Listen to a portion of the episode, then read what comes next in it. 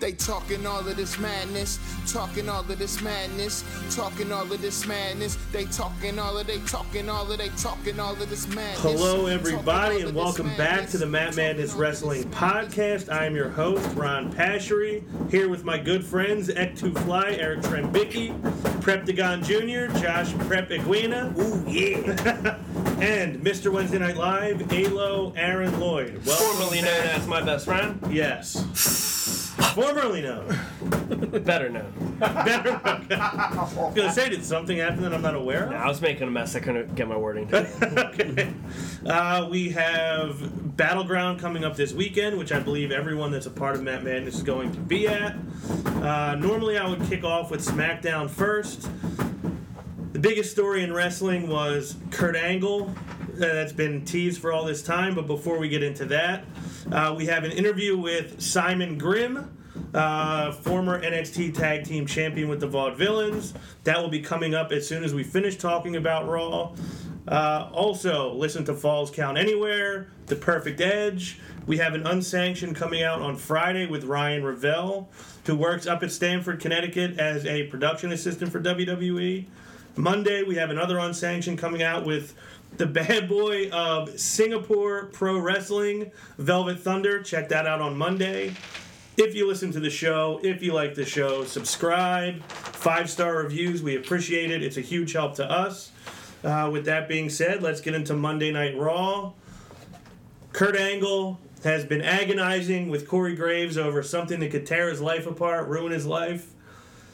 Was teased for weeks. It was teased for the first two hours of the show before he finally came out and announced it was not an affair with Stephanie McMahon or Dixie Carter. It was an illegitimate child in Jason Jordan, which was teased on this show, what, last week? Yes. Yep. So, what does everybody think?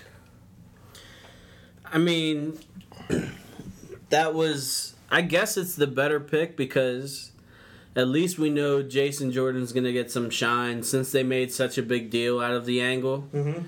But um, I don't like the fact that like Kurt Angle's gushing over Jason Jordan as much as Mike Kanellis is gushing over Maria Kanellis. so I mean, it is what it is. I just want to see Jason Jordan on my TV wrestling.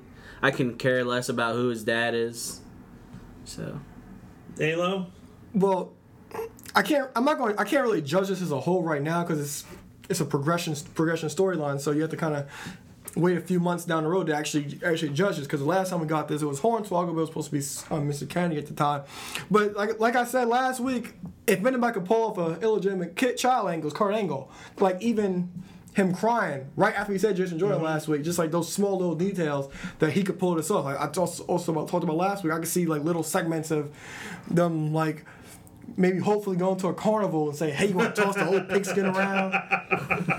or, or like, "Have you ever kissed a girl?" Or something like, like just obnoxious things like that. But I don't think you'll you you really won't be able to judge this as a, as a whole until a few months down the road. I'm interested to see where they go. Will it, will it be a heel turn out of this? Will he get some somewhat of a push?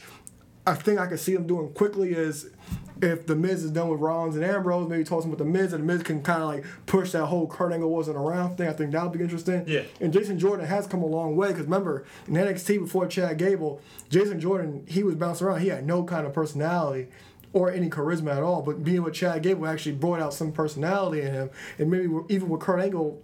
When Chad Gable going, Kurt Angle can actually get probably more out of Jason Jordan, and his wrestling will do the talking in the little backstage segments where Angle can actually get that personality out of him, just like Chad Gable did. Yeah. Ek, your thoughts? I guess I got mixed emotions about it. I, I know kind of the um, back guess of it not being uh, an affair. Everyone's thinking, you know, illegitimate son. I, I guess because you know it's just such a far fetched idea, and is someone that I feel like you've seen in interviews saying, you know, uh, American Alpha saying how they emulate Kurt Angle and Team Angle and, you know, being fans, and then it's like all of a sudden, oh, I'm a fan of this guy, but now he's my dad. I, I guess that maybe if it was someone completely new, not someone that's already, you know, won titles in NXT and WWE, I, I hope they do something well with it. I, I love the idea, and you know they get to it uh, with the interview with Renee Young. I love the idea where you would think, you know, this is dad is the boss. Like I expect to see the favoritism. Uh, my best friend points out a really good point. I mean, if you were to pair him up with Miz, I mean, you're telling me this guy's a former tag team champion. He comes in, you haven't seen him on.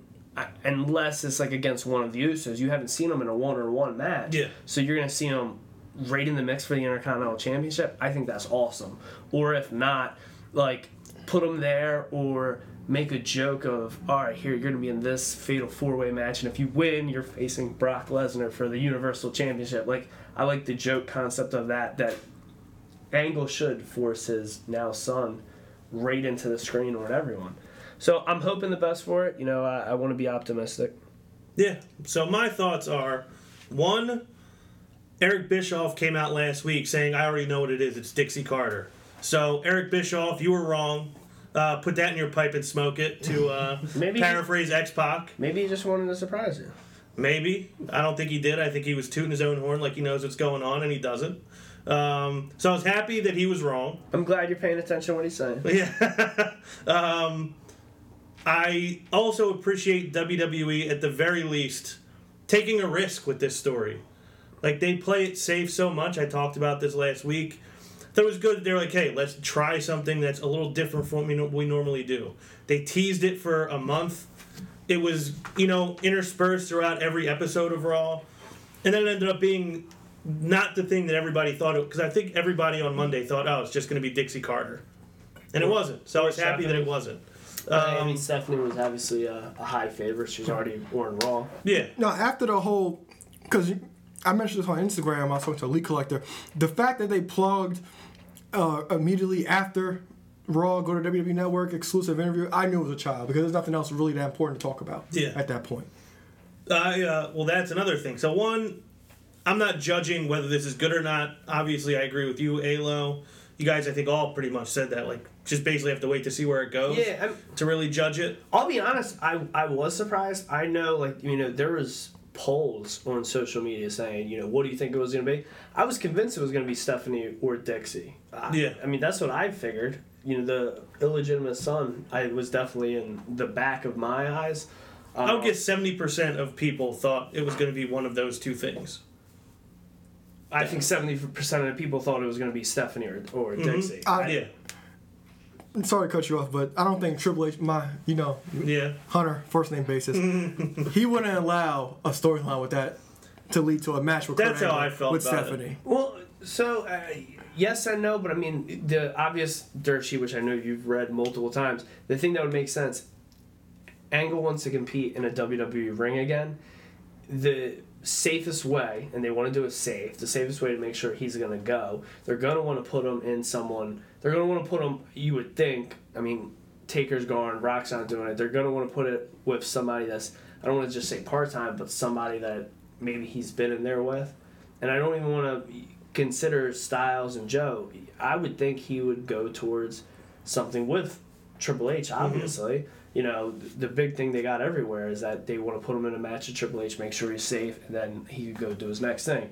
So, as much as predictable as it was, I don't want to say I would hate it because, you know, I think even Angle said he he hasn't faced Triple H since 2000, so he would love another match with him. Oh, yeah. And it is 2000 all over again. Yeah, yeah, but see, I have no doubt he'll, he'll face Triple H. It's just the fact that I knew that I, I knew that they wouldn't let that be the the, the thing that starts their so-called rivalry. Well, you do know everything. Yeah, I, I, I just- try. I didn't believe they would put Stephanie in that position. Like, I just- Especially now. If this was like 17, year- 2000 all over again, Yeah. it would have been. But um, But yeah, I think Kurt's performance was great. I think Corey Graves played a great part through all of this. I thought Jason Jordan did a really good job, and like, for him, this has got to be like a really weird storyline to be thrown in. Like, I got to pretend like this guy's my dad. Yeah.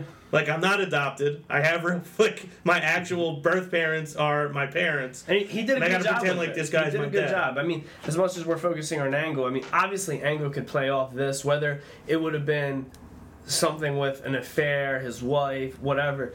He can cry. He cried every time he won a championship. Mm-hmm. He cried when he lost. So him crying or that, I wasn't surprised at all. But you know, um, you know, as you would say, tip to the of the old hat. to, uh, Jordan, Jordan. I mean, he he did his thing and he he played to the moment. He played to the story. Yeah, I thought they they did a good job with what was presented. That it was presented about as good as it could have been, and now it's like we kind of got to kind of wait and see what happens. Did anybody see wrestling Twitter say? See, the, did you see the meme where it says when Jason Jordan was conceived and Angle's like hanging, staring over Sharmell? Sharmell, yeah. I While like- Booker's on commentary. Do you think that crossed Booker's mind at all? Like, wait a minute. Because then he's wondering how Jason Jordan isn't 12 years old. Yeah, that's true. Was not does not fit the time. I know it's just it's just It is. And, then- and then, but the, I love the also one where it says Chad Gable's Angle's son as well because Yeah. Stephanie's the mom. Well, Daniel Bryan said something about that on Twitter He about said like, "Hey, son, everybody did. It was so good because even um Scott Dawson did it with um Arn Anderson. Arn yeah, I have to talk to my mom." Tommy Dreamer did it with Hornswoggle. Yeah. Yeah, yeah. So everybody had fun with it. It got a ton of attention, which is good. The ratings were up, which is also good for them. Uh, and I thought the interview with Renee Young was a good touch. Me and Baby Mom might come out and tell Prep that he's actually our kid. Yeah. The Miz might have some news for you. You guys sure are he pretty similar. the hell? You were, you were like five years apart. don't make no sense. Um, Renee Young, I thought, did a good job with the interview. She's an incredible asset for Talking WWE. So yeah, Ronnie versus the world. Yes. I think everybody who knows me may have thought I was going to go towards Ryback. Hey, big guy, you're not even worth it. So sit back, relax. You know, talk about girls the way you want to, but you're not even worth my time. Ronnie versus the world. I said last week, the WWE has no soul left.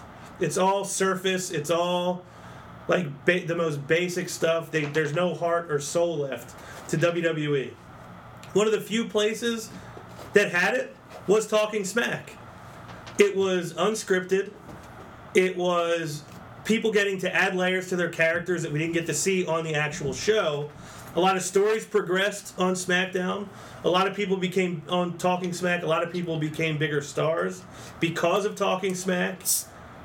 To me, this is one of the most foolish decisions they've made in years because there was no negative to having Talking Smack. It was only positive. And I just don't see why. It's cheap to make. Everybody's already there. I just don't see what the upside is to not doing it anymore. So yeah, WWE, what the hell is wrong with you? I want to chime in on that just because, as much as I think I know at least the three of you, I can almost speak for everyone that's ever been associated with the Matt Madness Network.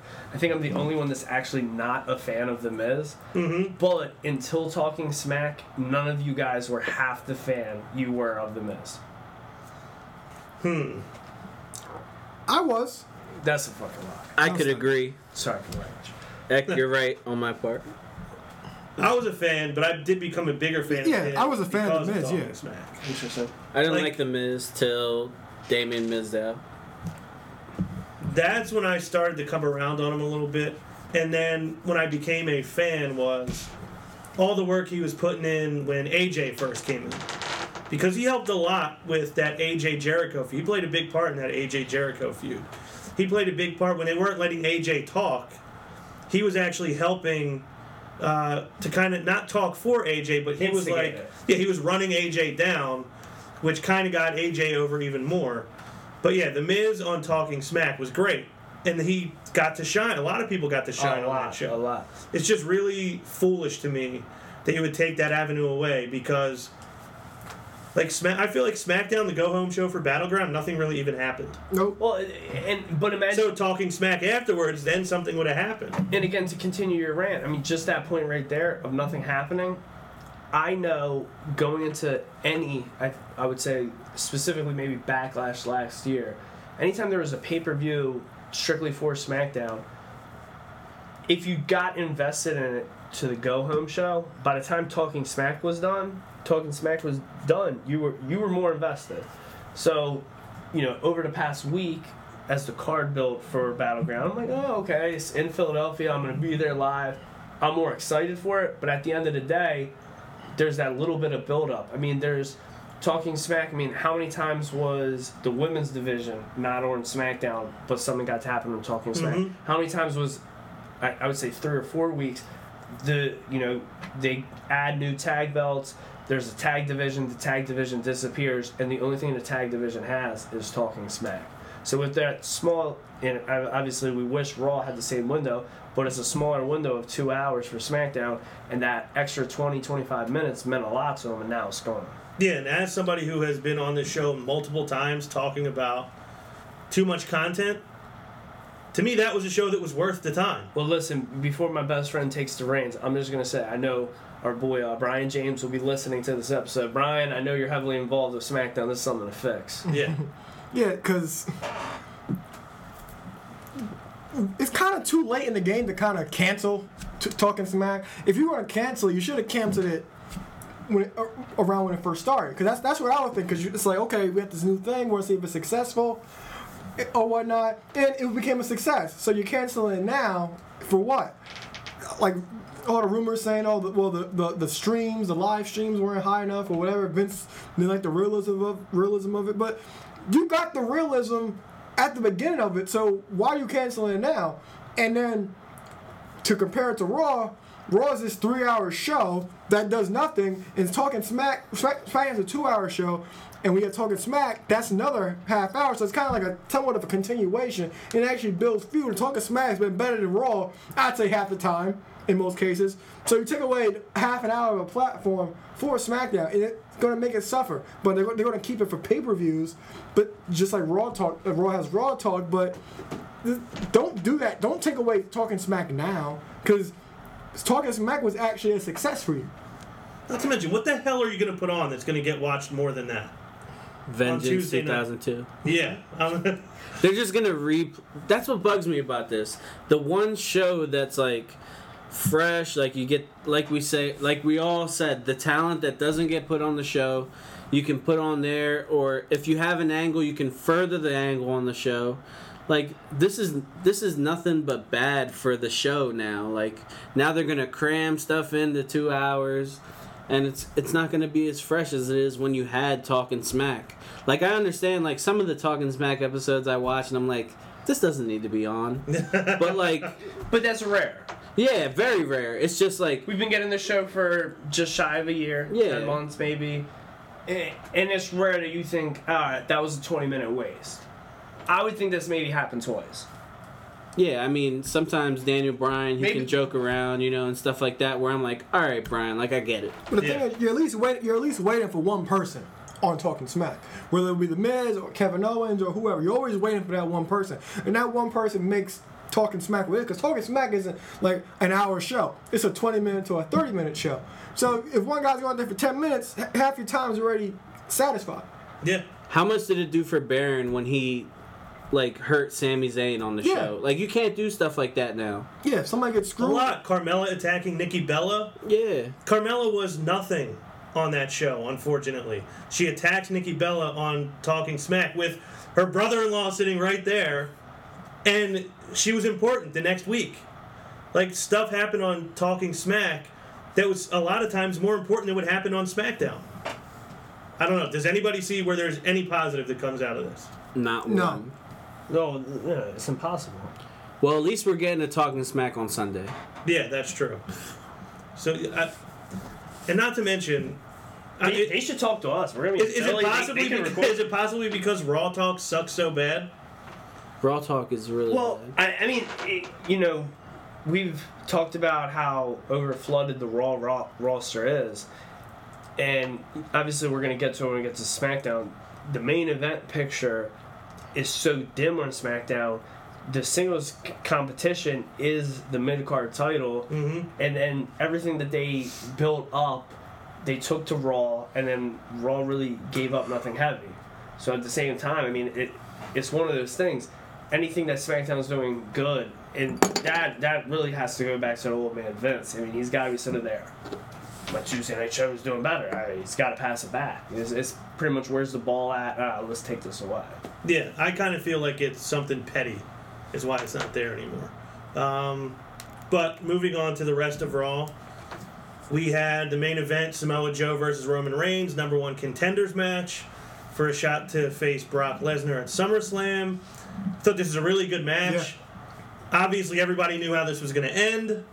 Braun Strowman was going to get involved. He did. I thought he was in the hospital. Well, did he even go to the hospital? Did they ever even say if he went to the hospital?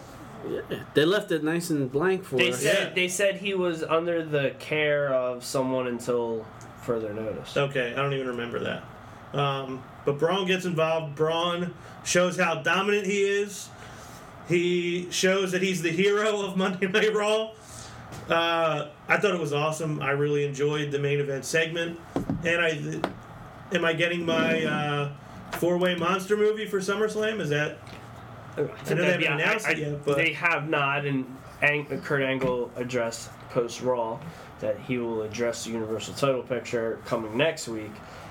I think Fatal Four is the best way to go. it is? Does anybody want to see anything other than that Fatal Four? Nope.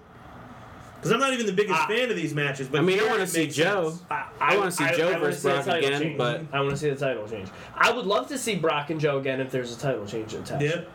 Listen, I think we can be getting a title change sooner than later with all the news that's coming out about Brock I now. think- That he wants to go fight in UFC again. and- well, I knew he, that was coming. he threw himself back into the pool for the USADA testing. Mm-hmm. Uh, rumors are now circulating that he's not going to resign after WrestleMania next year. The only thing I see, the sooner they get the title off him, the better. He never lose anything from a loss, so he can lose this pay per view, and just go on. He can still face Roman at Mania and put Roman over, and everything will be dandy like they wanted. And nothing about him being a draw is tied into him being their champion. It doesn't Exactly. His championship reign doesn't matter. Now, am I the only one that looks at it? And again, maybe you know, if you get into stats, since Guerrero pinned them in February in 02? Oh, 03? four, 04. So 13 years ago, Guerrero pinned them for a title. Since then, he's never lost a title by pinfall Mhm. because of you We know. covered that on Falls Count Anywhere. Thing is, here, what are they gonna do? I mean, if this is a fatal four way, that's the easy out. Mhm. Roman can take a pin, Joe can take a pin, Braun can take a pin. But what where are they gonna go? I want Braun to Braun needs to take a loss. I mean, the credibility. I mean, Goldberg's smacked him around, so you got someone you know double his age beating him up. Joe took it to him, but Joe doesn't get the win. Joe, you know, loses after the F five.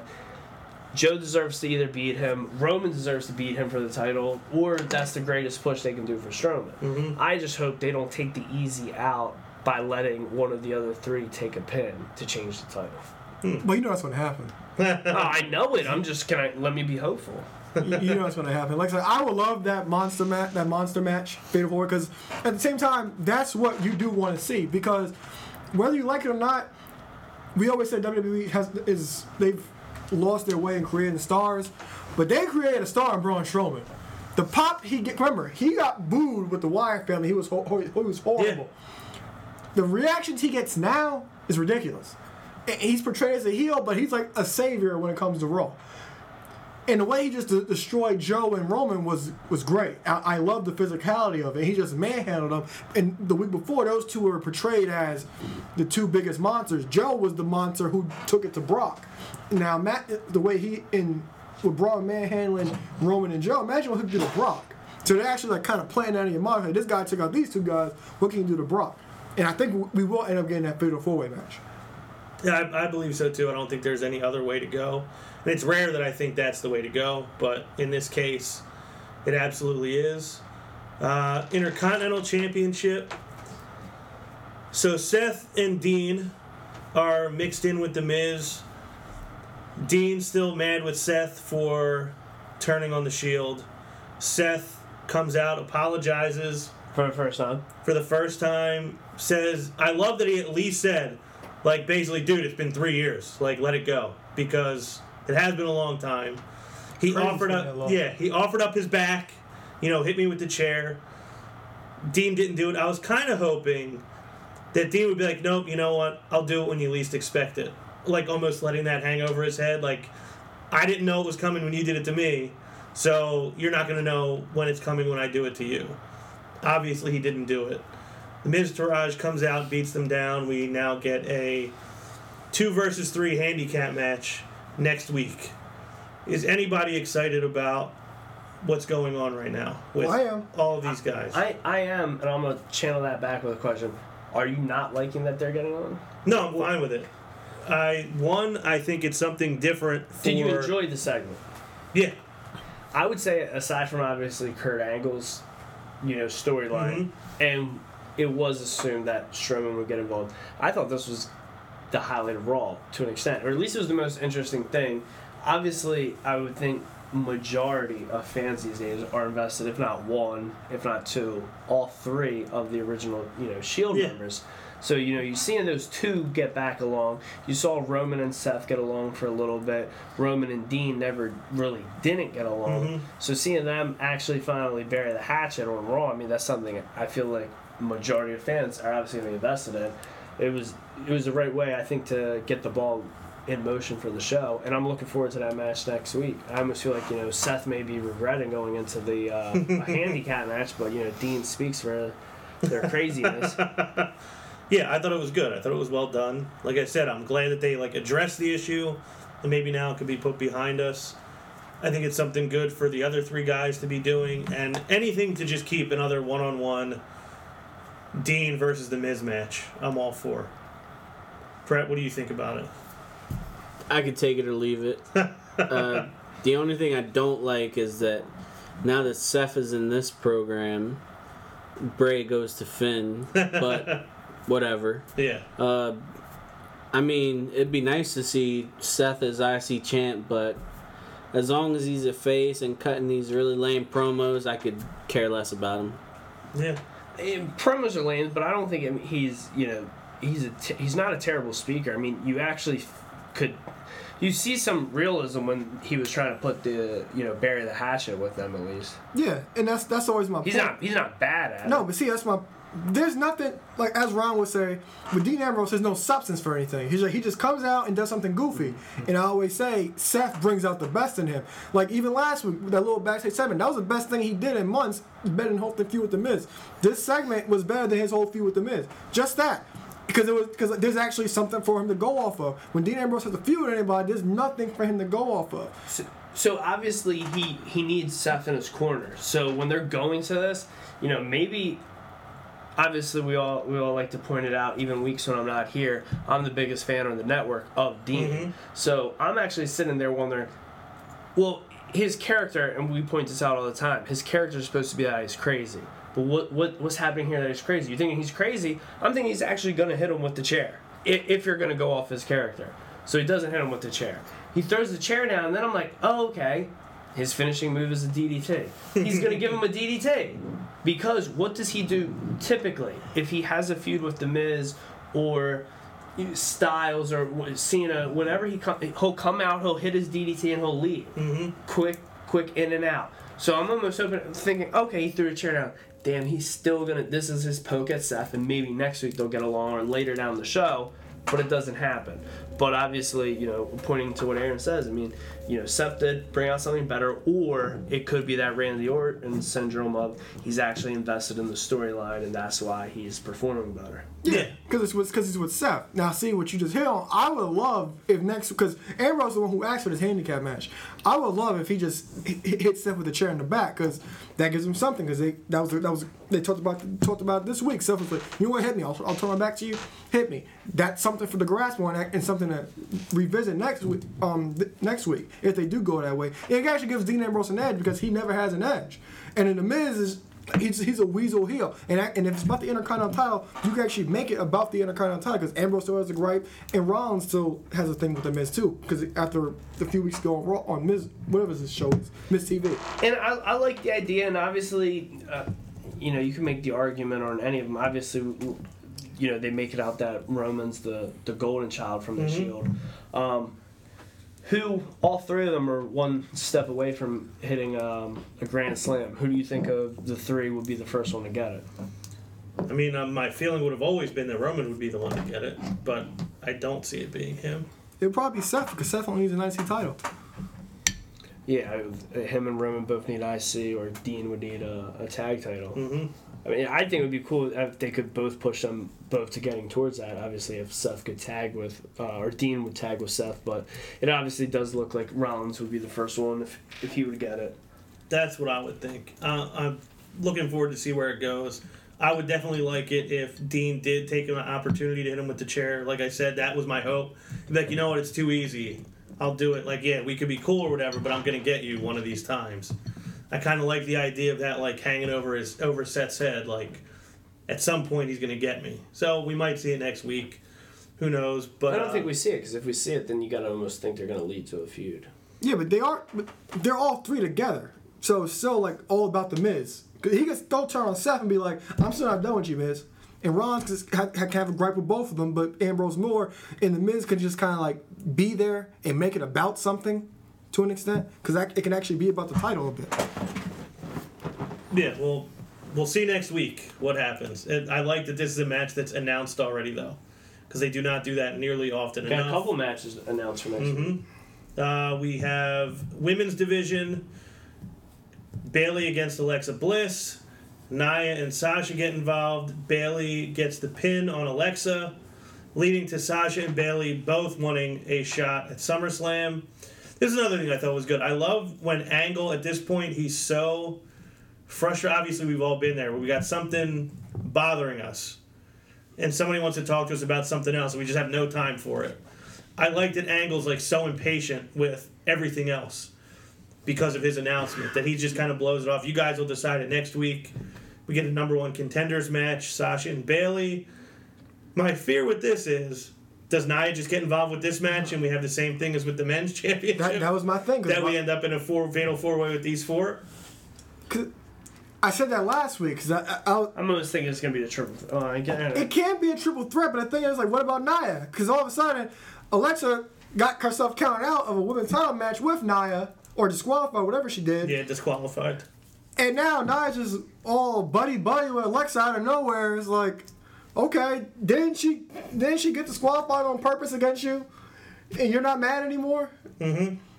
What I see happening is Alexa and Nia interfering and they play that whole dumb I don't got to defend the title anymore. Yeah. No, nobody won, and it'll just be Sasha versus Bayley versus Alexa. But then, what do you do with Nia? Do you just have Nia in her corner? Does Nia get a match with Alexa prior to that, or what? Yeah, I don't know. Prep, what do you think is about to happen? I mean, the dirt sheets are reporting that it's going to be a singles match. There was originally going to be a four-way match, but now it's going to be a singles match. So, I mean, I don't know. who it's gonna be. It didn't say that, but I mean, I I think it still should be a four-way. I think all these girls deserve deserve to be in the title match because, you know, SummerSlam's just like Mania. They want to get everybody on the card. But um, if it's anybody, it'll probably be just Sasha. If it's just one person, that's just my opinion. Uh, yeah, uh, yeah. I would hope it's gonna be. I, you figure that's the we've seen enough Bayley and Alexa, and if I mean Raw's next swing for a big match is gonna be SummerSlam. You know that that's the money feud that we haven't really seen being Sasha and Alexa. It makes sense to go in that direction, and at least that way, right after, if the title changes, Bayley can either preach either way. I deserve to face the champion. Mm-hmm. I, I beat the previous champion multiple times. I never got a chance. So we're best friends. Let me face you, Sasha. Or okay, cool. You beat my best friend, but I beat you twice. My best friend beat me last uh, a couple weeks ago, so now I get a chance against you. But we got everyone forced down, forced down our throats at Mania, whether it be the Raw division or the SmackDown Yeah. division. SummerSlam, we're gonna see both shows in house. We, we don't need the same thing happening again. Let's see. I, I would love a triple threat match because we haven't seen that match yet. And remember a few weeks ago I said Bayley's all the way at, in, at, at the bottom of the depths. Then they actually brought her back up. She beat Alexa, Alexa Bliss twice. And now Sasha and her, they're kind of like, yeah, I should be number one contender. No, I should be number one contender. So I think this match ends in disqualification. And you can actually like kind of get that that button of the heads between Sasha and Alexa, uh, um, Bayley again. Because when we got that few months back, but they never came to fruition at all. And Alexa being the weasel heel, you know, and Sasha always said she wants a title, and Bayley wants Bayley wants a title back too. So maybe you can actually get something out of this. And a triple threat match is something new, whether you, whether you like it or not. Which is the fact that where's Nia Jax going to play into this role? Yeah, I'm I'm still feeling like it's going to be a fatal four way. I'll believe it's a singles match when I see it. I kind of would prefer that, but I don't again, time will tell. We got a couple months to go. Uh, tag team division, Dash and Dawson gave an interview which I loved. I can remember being in prep in your brother's car mm-hmm. on the way home from Mania, I believe, saying, I really hope Dash and Dawson are the ones to dethrone the Hardys because their whole gimmick is basically like who else would they rather beat than the Hardys? So I love that they said, you know, the no no flips just fists. Nobody's done more flipping around here than the Hardys. I enjoyed that. They How beat Dash and good is Scott on the mic? Yeah, he's oh great. My God. And how great was Dash's bump out of the ring? I actually rewound it four times. You know what's funny? I didn't live tweet Raw, but there are a few things that I did tweet about, and that was definitely one of them. Like I What, thought his that bump? was yeah, his bump out of the ring. I was like, "Are you kidding me?" I was like, "But that's great." Yeah, it was awesome. I loved it. Uh, I guess, you know, Dash and Dawson get the win. When do we see the Broken Hardys? It's obviously coming. How long are we going to have to wait? Remember last week I talked about. Remember last week I said I wanted this match to happen this week, mm-hmm. but I did want the club to jump the Hardys the same way the Rev- Revival did to the Hardys the week prior, so it can kind of like get them off TV for, Yeah. for a week or so, so you can actually like build up like where are the Hardys, like what's going on with the Hardys. Nobody's seen or heard from the Hardys, so I'm not sure where they go again because Cesaro and Sheamus weren't on TV again. So maybe that could actually maybe Hardys can get attacked again next week or something. Because I don't I, I don't think you need a reason to just automatically become broken, and not just you lose a couple matches. I think you have to like be taken to that whole level to become broken. So maybe those three teams t- take out the Hardys. Who knows? so we discussed with the women's division and obviously with the universal picture multi-man matches i think the only multi-man match oh obviously never mind i'll contradict myself. It, it, it makes sense to happen with a fatal four-way if you're going to do it two times skip the women's division go to the tag division. Um, there's four teams that are in that picture to an extent. Uh, the revival could win. The hardys could take the loss. Sheamus is due to go away. Um, I was thinking maybe it was gonna ha- it'll happen this coming Raw. I think if, it's not this coming Raw, I, uh, I think it was last week. Um, Jeff tweeted something about a date, but I think it actually has something to do with his uh, music band. Mm-hmm. But I thought, oh, okay, that's when his con- the contract's good with Anthem and GFW, TNA, Jarrett, whatever. But you know, stuff's going up and down on social media. Jarrett's stalling out, trying to not let them do it. What, whatever. I think they're gonna, you know, they should run with it. But Aaron makes the best point. I mean, it's it doesn't make sense. You know, they lose to two teams. Anderson and Gallows beat them. The rival beat them. And now they're broken. Yeah. Okay, this will be their third opportunity to win the Raw Tag Titles back, and they lose. Kind of a reason to get be broken. Yeah, it's happening soon. Yeah, I, I almost feel like, and it'll make more sense. You know, the sign. I think there was a sign this past week on, um, in the crowd on Raw. You know, saying you know we want Revy and this and that. I think when the time comes, they'll bring Matt's uh, wife invol- uh, involved. And if you were sitting next to me in December at House of Hardcore, You'd be a big fan of that. You know, I'm a fan. yeah. I'm invested. You mean September? I'm not. we're not talking about House of Hardcore dates for the rest of this night. You know what? I don't think even when they're broken, I don't think we'll ever see Reby No. Hardy. I think she's too much of a like hothead. Yeah. Liability. And yeah, she's definitely a liability because they see what she does with TNA, and they're like, "Wow, she's Yeah. really gonna wipe the floor with us." Yeah, I agree. I don't, we'll never see Is Reby. she Puerto Rican too? You know, I know about that. Uh-huh. Yeah, I, I don't think we'll see any Reby at all. I mean, It's I a wouldn't shame. complain if she's on my TV. Really, what I want to see is his son. His son's hilarious. yeah. Uh, Like, him doing the delete thing is the cutest thing. I swear to God. it is. I'm looking forward to seeing it. I'm, and I'm glad that they're playing it up more, you know, on TV, on social media. Uh, I'm just looking forward to us finally getting there. It's been, what, five months? Four months since we've seen them come back, just about. We're at the end of July, yeah, just about four months. I'm ready for it. I've been ready for it since they got there, but I'm really ready for it now. yeah, they need something. um, cruiserweights. Tozawa gets called out by Daivari. Except, first of all, I really enjoy Titus Worldwide like hanging out in the locker room together. Whoa, why? I, I did like- like that they said it together. Yeah, I like that they're really playing up them as like a team. Um, Daivari obviously destroys Tozawa's shoulder. Titus throws in the towel. Tozawa's pretty upset about it, but then Titus kind of sells him on like, "I did it for you. I did it for your for next week, next month, next year, your entire future." And then Tozawa wants another match on 205 Live, which I'm assuming did that happen? Or Uh, no? Not that I know of. Does anybody know? I didn't watch 205 Live, so I'm not sure. I We leave that to Smackdown. Falls Count Anywhere. I uh I do like what they're doing with Tozawa though. Me too. Yeah, that I think I don't know. Like everybody always comes at me when I say how good Titus O'Neil is doing for these guys, but I think that he's bringing those guys a lot of personality. I, I think he is as well, but don't you think almost with the stor- storyline? I'm, I'm immediately thinking like, oh, geez, Titus is about to lose them, or at least that's what they want you to think. And if so, cool, it's, it's working for me. At least I'm like, you know, he's leaving, he's pissed. I mean, that should leave Tozawa a reason why he doesn't want him. Yeah, I I don't think that's gonna happen only because this has been going on for a couple months now, right? And like I remember I talked about this I think last week, how much I was enjoying it when Titus would lose a match and Apollo was laughing at him, like kind of making light of him, but ultimately Titus is hel- actually in the storyline helping these guys. So I, I think they're I think they're trying to actually run with this as opposed to have it blow up in his face. I'm like, yet. I, I'm, uh, you know, not only a fan of it, I'm always wondering like, who's next.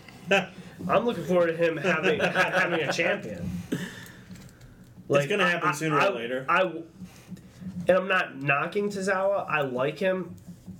I don't want him to be the one to, to throw Neville. Yeah, I don't think he's going to be. I'm, I, I really don't. I haven't watched enough 205 Live to know for sure. I still think it's Cedric Alexander, but I don't really know. Uh, we had Gallagher and Mustafa Ali over Brian Kendrick and Drew Gulak. I was glad to see the no fly zone make it to Raw. Um, Finally. Yeah. Are any of these guys going? Well, Mustafa Ali is, is the one that I guess is going to go somewhere. Yeah, I think I I personally think that he's the one to dethrone Neville. Their match was great. I, I said it last week. I, I really enjoyed their match. They had it. They, it was so good that they did it two weeks in a row, and his like his work with Drew Gulak right now. Like I think Drew Gulak is so good. Like he plays that character so Yeah. well. So you got to give it to him for really bringing life into a division that's kind of dead. Mm-hmm. Halo, any thoughts on any of this? Where was Neville? I guess he uh, had a week off. Yeah, but, but I don't really have much to say about this because it's hard to care about the cruiserweight division on Raw because they don't do anything with these guys. It's like they, they like they fill you in shortly on about from 205 Live, but there's nothing like going on with them. You know what it's kind of turned into? Remember how a lot of times the Divas matches would just be like an advertisement for Total Divas? yeah, there you These go. have become an advertisement for 205 Yeah. Live on Raw. That's kind of what it's been reduced to on Raw. Um, It's a good comparison. Which is a Thank shame you. because there's so much talent. yeah, There is. Um, we had Finn against Elias Samson again. Elias awkwardly smashed a guitar over the side of his head. better than Jeff Jarrett. I, I, I enjoyed it. Me too. I do was, too. I was shocked that he hit him in the head. I don't know if he was supposed to. I don't know if he's supposed to hit him flat on top of the head and he just missed. Or his back or whatever. I don't Yeah. know. He hit him about as awkwardly as you could hit somebody with a guitar, though. Uh, and then we get a no DQ match between the two of them next week. Are either of you, any of you, anxious to see this next week? Prep, I'll start with you. Uh, let me chime in Yeah. real quick just to go with a, uh, a backtrack direction. I didn't even know we had that match next week. Um, good thing 205 Live does have, which I appreciate. Some of these matches I haven't got to see. I love that at least they you're they give us stipulation matches. Yeah. I mean, you get no disqualification, I quit matches. I'm just going to chime that in. Uh, as far as a rematch, I'm looking forward to seeing it. I really hope Balor's going over if, due to the way the match ends, he's going into a storyline with Bray. I don't like how Elias looks like the aggressor. Balor, you know, gets his head smashed by a guitar, and then here's Bray Yeah, that made no sense. talking to hmm. a wall, you know, with another one of his creepy promos. It, it doesn't make sense. Like he didn't come out there, he didn't cost them the match, he didn't cost them a moment to get distracted, get hit by a guitar. Yeah, he played no factor in what happened. Yeah, because I, I remember last He week. just kind of tried to take credit for. it. Yeah, because last week I was like, I think Bray's gonna face Finn Balor, and then this match ends. I'm like, okay, this is gonna continue for at least another week. week. And then Bray Wyatt, I'm like, for why? this is this is still a thing. Why why are you here now? Next week when the feud's over, fine, but why? What place do you have now? Yeah, I don't know. That's the one thing that worries me. Like, like they've been building up Balor so strong, obviously, and now he's he's going into a feud with Bray, but at the same time finishing a feud with Elias. So, I mean, all I can see is Elias going over Finn because of Bray. Yeah, That way, you keep them both strong, and they can just part ways. Yeah. You know? yeah, but they messed up the the shock factor because they did this on Raw. Yeah, they, they had no part to Yeah. be. Like, why couldn't they just wait till next week? Yeah, Yeah, I don't know. But I think they're like, oh, maybe we don't want to follow the formula of, you know, our Bray Wyatt. Like, we always bring him out at the end. You hear the, whatever it is, Mm-hmm. the screen stop, and him yell, and then he's in the middle of the ring Yeah. every time. Like, oh, maybe we should switch it up. Which I'm fine with switching it up, but I, I do think that it was It's boring. it was out of place. yeah. It, it just didn't feel like it belonged there. Um, we had Enzo cut a promo on Cass. Big Show comes out. Cass takes him out. Anybody have any thoughts on that? Enzo's promo was too long. I didn't care after a while. Um, Cass beating up the Big Show was too long. Yeah. Yeah, that I can echo his sentiment. I, I didn't. I mean, I usually like Enzo's promos, but I think I just want them to split already because it's like it doesn't need to he- go he any just- farther. He already got squashed. He got squashed, and he's gonna continue to look weak. And not only that, he's not only unless they're gonna take him away from the in ring portion and actually put him as a manager how people want him to. I mean, you got him getting beat, and then now it's like, I talk, I'm this tough, I'm not scared. If you beat me down, I get back up, but let me get my my bodyguard. Yeah. So I mean, it, it's not helping him at all. No. Yeah, like him. There's like a disconnect with him talking about how tough he is all the time, and it's like, it's not doing you any good. You can be as tough as you want, but you're just going to continue losing. And not to mention, he really is not good in the ring. Like I've been saying for a year now, if he's in a singles match, I'm fast forwarding it because I have no desire to watch it. And I always think he's going to get himself killed every time. Uh, anybody with any more thoughts on Raw? No, I mean throwaway episode besides the angle and the The, the, the angle feud. angle and then the, The angle at the end. Yeah. I would say I, I would also give a little credit to the show reunion. Yeah, Halo. I'm looking forward to the Jason Angle Elite. Jason Angle. Do you think we ever get Jason Angle? I would love it. We had it on Wikipedia. I like, just how- how happy Kurt. I, I can see Kurt just being ecstatic. He's like, "I'm gonna take your last name, Dad." You're kidding. You're kidding. All right, so before we move on to I, SmackDown, I want him oh, to sorry. start drinking milk. Oh god, that'd Ah. be great. At the bar drinking milk. That would be awesome. Oh god. Yes, a bar drinking milk. Yeah. That's the funny part of it. That's the fun part of it. Yeah, I would love to see that. So that concludes Raw. Before we get to SmackDown, I guess it's time to bring in our guest.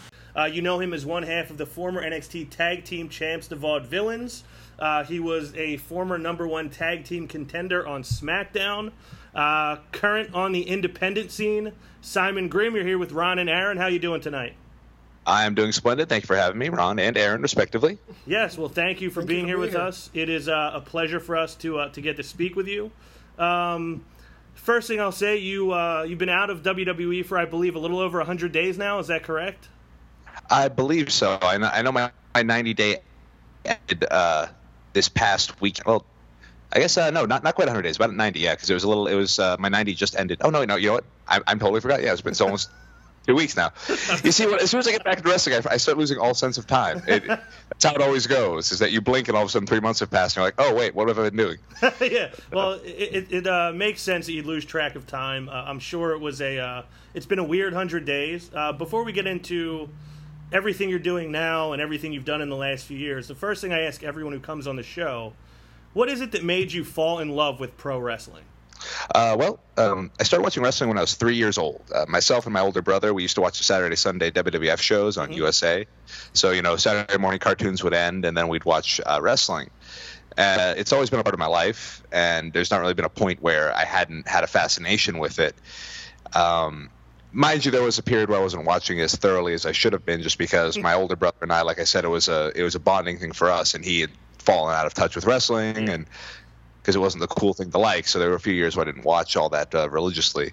Um, and I'd, I'd, always liked it. And then when I was 17, uh, me and him, we'd actually rebonded, oddly enough, in high school over uh, professional wrestling.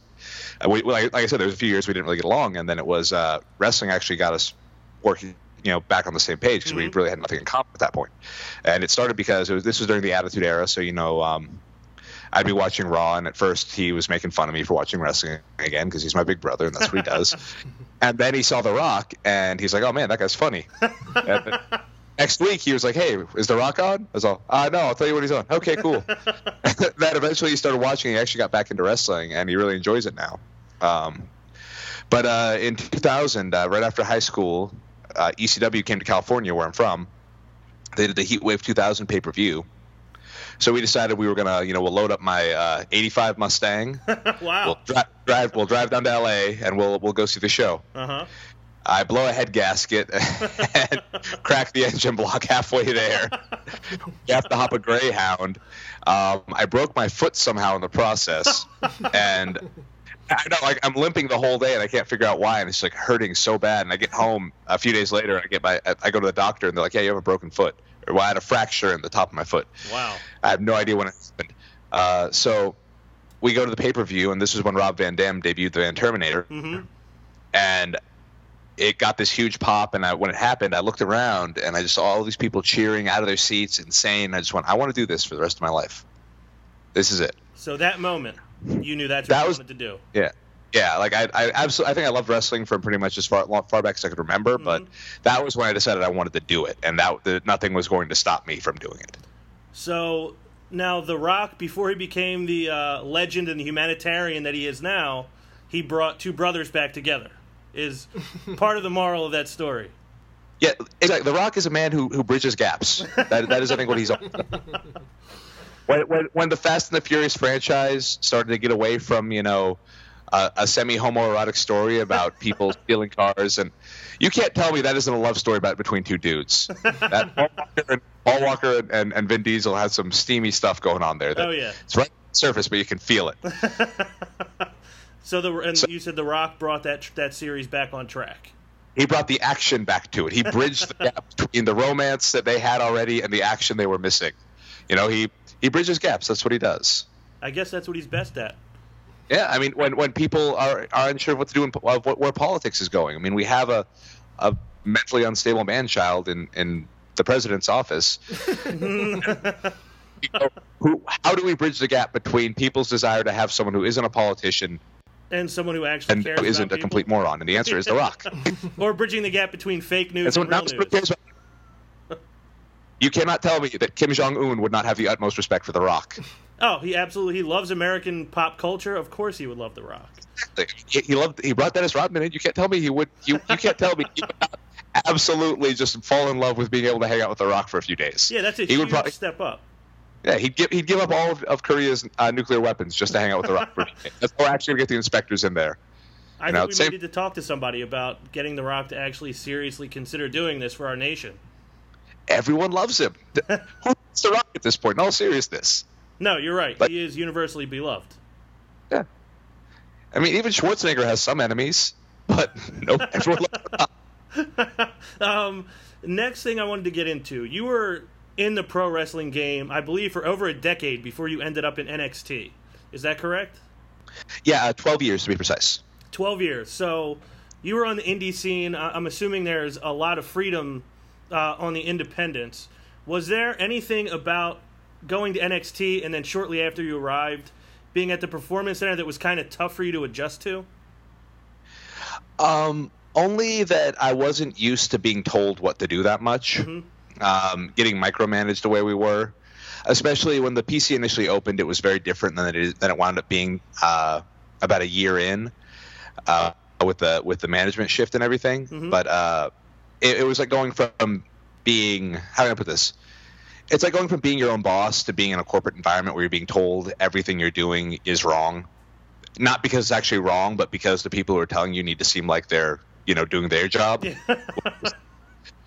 which they they're not 100 percent sure what their job is, but they know if they tell you you're doing your job wrong, it seems like they're doing their job. Um, And sometimes, like uh, I used to use the catchphrase "damn manly." That was the thing I'd used on the Indies, and that was the thing I'd used when I initially got to NXT. And then there was a whole situation where. Uh, in one night, like three or four people swore in promos.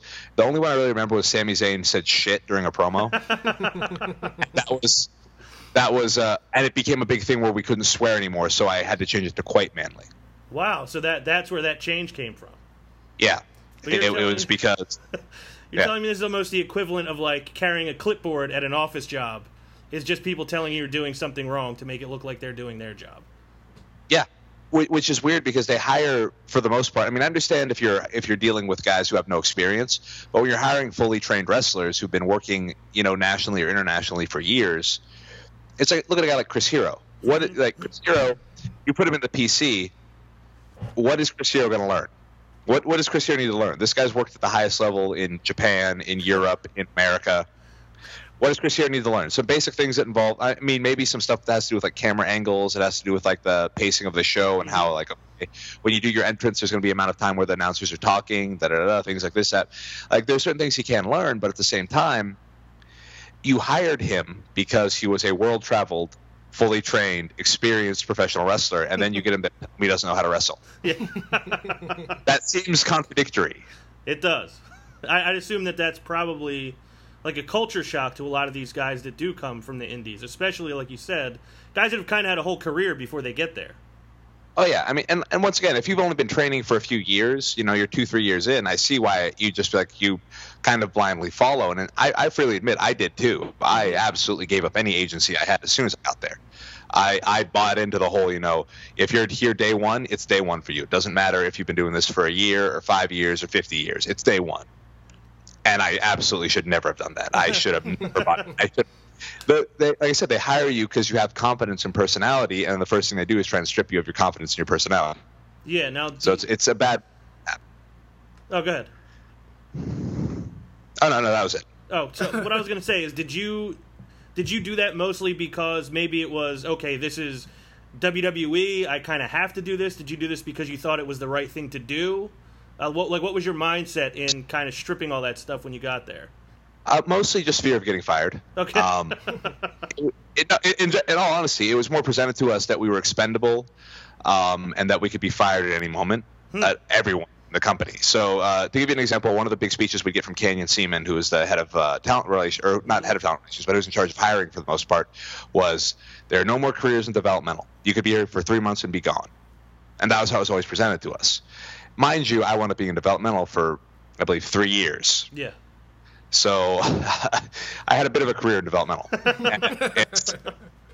So it becomes that thing where you realize, well, yeah, they, what they're saying is they can fire you at three months. Realistically, they're not investing all this time and money in you to fire you. That's not what they want. That's not their goal. So you kind of have to go in there with that confidence to look the look down the barrel of the gun and say, look, you're either going to shoot me or you're not. If you're not going to shoot me, let me get back to work. Now, before we get into specific parts of your NXT career, uh, speaking of the Performance Center, I, I mentioned to you before we started recording, I was at the first all access visit at the Performance Center. Uh, it was a really cool day. You were one of the first people I met there, actually. Uh, you and Aiden were the tag team champs at the time. You greeted everyone as they came in. I'm from Philadelphia, and the first thing you did when you you asked me where I was from. Now the Pope was visiting here that weekend, so you asked me if I had seen the Pope. I said no, I got out of town before he got there. You asked me if I had ever seen a Boyz II Men show. I think you asked me maybe what my favorite cheesesteak was, and I was like, oh, this is cool that he's trying to relate to me based on where I'm from. And most of the questions you asked me Aiden had no idea what you were talking about, and you had to keep explaining to him why you were asking me. Um, Oh yeah. Are you more? Are you just more worldly than Aiden? No, I. How can I put this? If there's one thing I'm very good at, it's almost. I, it might be the best way to describe it is verbal sleight of hand. okay.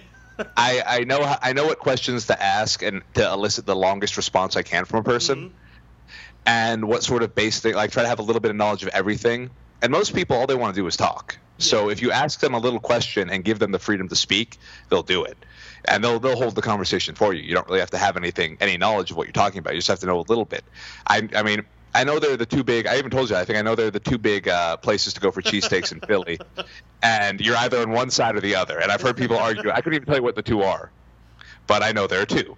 I, I I only know. The, I think I even brought up the, the Boyz II Men thing. I even told you I only knew it because of Always Sunny in Philadelphia. And I think Ryan Katz. Ryan Katz actually backed me up because I, I, I, don't know if I think Aiden said something about it. He's all, "Yeah, Boyz II Men. They're huge in Philly. That's where they're from."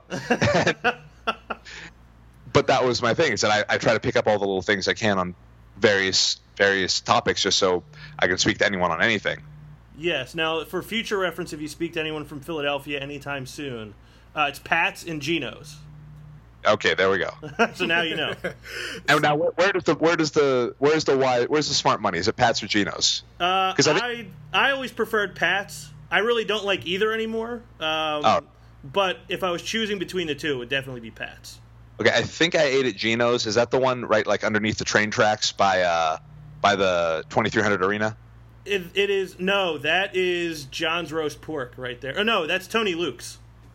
Tony Luke's is the one I ate at. Yeah. Okay, Tony Luke's is much better than than Pat's and Geno's. You, you made a smart choice going there. I had no say in it. It was just where everyone. so I just went, okay, we're going for cheesesteaks. Cool. Whoever made the choice made the right choice. Uh, Aaron, I'm you had a quick- Yes, I did. So, um, so you were part of NXT NXT's boom period, where in a short time it became the hottest thing in professional wrestling. What was the feeling like being a part of that? Because it quickly took off. Um, honestly, I, it was not the. It, it was nice when we started getting to go out more. Um, people don't realize how dismal the NXT draw was for a long time. A lot of the smaller house shows we did in in Florida could be. There was one I remember them telling me. I think it might have been when it was still FCW, but uh, there was one where legit they drew 13 people. wow. Wow. Uh, and this is a code with like Seth Rollins and Bray Wyatt and all these guys on the show. just before they're on the main roster. But they drew like 13 people. If you if you're familiar with Travis Tyler, who was in NXT for a while, he's actually back on the Indies now. Uh, he does some great stuff. He's a, he's generally a hilarious human being. He's finally been able to harness that for his wrestling. But uh, Travis, uh, I think his dad was literally one side of the ring. It's about three sides, and his dad chose to sit on one side by himself. I think they, I think there was a guy they punished by making him do the autograph signing there because he like he bailed on something, and they were like, okay, well you can do the autograph signing and. Uh, I can't remember the city. It was actually one of our worst ones. We were. I was so glad when we finally stopped doing it. It's a city in Florida where they execute people. Oh, So there's wow. nothing. there- There's like nothing there but this small town and the prison, and legit, it, it's this miserable little armory. And we would draw. It was like even when we were in the boom period, we were still drawing like I think 200 people was like the maximum we ever got there. So those 200 people were they a good crowd, or was it were they just as dismal as, as the city seemed? They were they were better. Okay. They were, they were, they were better when we got to that number because but that was also at the point when we started having more people coming in from outside areas to see the show specifically. So that helped a lot. But uh, when we started doing stuff like the uh, Arnold Classic and the uh, shows, those first few shows in Ohio, then going to Brooklyn, uh, doing the little NXT loops, going to Europe. When we started doing stuff like that, it was when it actually got exciting because you felt like you were a pro wrestler again. You didn't feel like you were still, you know, in the smallest of the small indie scene because you're working in front of, you know, 150 people in Lakeland. Hmm. So that that's interesting. So a, a lot of it, like us as outsiders, are watching NXT every Wednesday night, thinking, "Wow, this is great. This is the best thing in wrestling right now." It was being billed as the fastest, hottest brand in wrestling, but like you guys on the inside, it didn't really feel like that. To Yeah, you. I never thought about it that way. Well, it didn't in certain ways. Like I said, when we would go out and do stuff, like the big stuff, the the the, the festivals we did, uh, as I mentioned earlier, the Arnold Classic, like that's when it felt like it. But you, when you go back home and you're doing, you know, like I said, you're doing Lakeland or uh, Crystal River or any one of the smaller towns where you're, like I said, you're drawing a few hundred people, a couple hundred people. Then you know because for every one of those we might have say the Orlando Armory where it's packed to the point of there being there's like standing room only, you know. Yeah. It and where it's hot as hell in there because there's no air conditioning strong enough, and. uh no, no, that would really happen. Like the guy, you'd lose five pounds during your match just from sweating. Jeez. And- standing on the apron doing nothing in a tag match, you could you'd be sweating like crazy. It was really, it, but that was just how the building was, and you'd have all those people in there during the summer and everything. But then, like I said, there'd be the smaller shows where it was just like, how many people are there? 112. Uh, you'd get excited when you when you broke 150 in some cities because you finally felt like it was you were you were on the upswing. right. And now a lot of those towns are established, and they actually got rid of some of the worst drawing ones. So it was it's a nice change, but it did take quite a while. And I think on TV it looked like it happened really quickly, Mm-hmm. but the reality was it happened on TV, then it slowly happened on the house shows. Um, next question about NXT. Obviously, the Vaudevillains, a very kind of unique couple of characters. Um, definitely stood out because you were so different from everything else that uh, that you'd see on NXT and even the main roster. Was there a relationship that you and, that you and Aiden English had that led you to being a tag team, or did they just say you guys are a tag team now? Figure it out. Uh, They literally just said you guys are a tag team. Figure it out. It, it's funny because a lot of people I didn't I didn't interview where I got asked if Aiden and I were friends. It's really weird to me because to me the, the obvious answer is it's not. We just we weren't social with each other. That's the best way to say it. Yeah. We got along well enough. But a lot of people done that like, oh, that's why their team failed with the main roster. All the best teams are, are best friends, and all I'm thinking is like, most of the tag teams I know, even some of the ones people would list in that like best mm-hmm. teams of all time, hate each other. Hate, like they don't get along on the least bit to the point where it's like you would hear like you know uh, like there were periods where Billy Gunn and Road Dogg hated each other because it would be like one of them would get a booking and the other one would no show it Yeah. or there or there'd be stuff or like uh, Ricky and Robert. They there are points where they hated each other. Sean and Marty points where they hated each other. Bubba and Devon points where they absolutely hated each other. And but at the end of the day, it's you know that's where you're making money is with the guy because you're known for being a tag team. So a lot of people jumped on that. And I thought it was really weird because it's like it was just like any other job. We were we were booked as a team. We worked together well, and we did our thing. Like we didn't like we don't have to go to each other's house for barbecues to make a team. so, um, but yeah, we literally we've been told sort of off and on for a few months, like starting in I think November of the previous year, that Triple H thought would make a good tag team, and then eventually it was just like, you guys are a tag team. You're debuting on TV next week. So it was that At- that fast, kind of kind of like a we- whirlwind. 10 days in total. Like we did, uh, we had a couple days in ring practice, like working on things. Um, I outright lifted the, uh, because I was already, I was already doing the uh, Finley roll. Mhm. So I outright lifted the, uh, more bang for your buck from the Young Bucks because Eng- English is freakishly athletic. Like people don't know how athletic he is and he could do a swanton. So I was like, well, just do that. Um, like he can he was a gymnast in high school. I've seen him do a thing uh, there was a, i don't know if whatever happened with the video but he literally they had a bunch of uh, blocks set up in the gym and he ran off to like a front head spring cartwheeled off one lands on his feet there's a backflip over the next like just all this stuff and he would he didn't want to do it in the ring though because he was always like well if i do it i have to do it every night. It's going to mess up my knees. I don't want to you know i don't want to injure myself. So because because at that time once again he was doing more of the character stuff. So it was like there's you know why am i going to damage my body when this is what's working? So so I, it was just that way to get more of his athleticism into the bit. And then we did that. We had one practice match i think with braun strowman and uh, chad gable as a tag team. This is pre-american alpha and, and wyatt Yeah. family up we had two house show matches, one with the Ascension, one with the the uh, mismatched team of uh, Mojo Rawley and Wesley Blake. wow. We were on TV. Like, and that was it. Then we were on, literally on TV the following Wednesday. So I think feel like you fell into it pretty quickly with each other because you you did make a really good tag team. I, I think so, and that was kind of the thing is that we meshed well, and it was that nice mixture of the. I, I tend to call it Davy Boy Dynamite dynamic, where you have like English was the more athletic one who could move really well. I was, more, I was like the stronger mat based one who could you know actually wrestle, and I think we complemented each other because one of the one of the things that bugs me with a tag team. And even though there's some very good tag teams that do this, I hate when I when I can't tell the difference between the wrestling of both guys Yeah. like uh, D.H. Smith, uh, Harry Smith, and uh, and T.J. Uh, uh, Tyson Kidd, they were that because T.J. was the athlete who's doing the flips and the dives, and you had uh, and you had uh, Harry, you know, picking people up and suplexing them and throwing them around. So you get a nice mixture. I, I but I, I really hate when I see a tag team where it's like I'm going to do a moonsault and a super kick, and then you do a moonsault and a super kick. It's like, well, then why? Why do I care that there's two of you? There's same thing. Like, give give me something different, please. Yeah, that it, it, it's good to have the contrasting. I mean, one of the greatest tag teams of all time, the Hart Foundation, the Anvil and Bret Hart, two totally different styles, and it makes for a good team. So that it is I oh yeah, I, I fairly told Nattie more than once that her father actually frightened me when I was a child. really.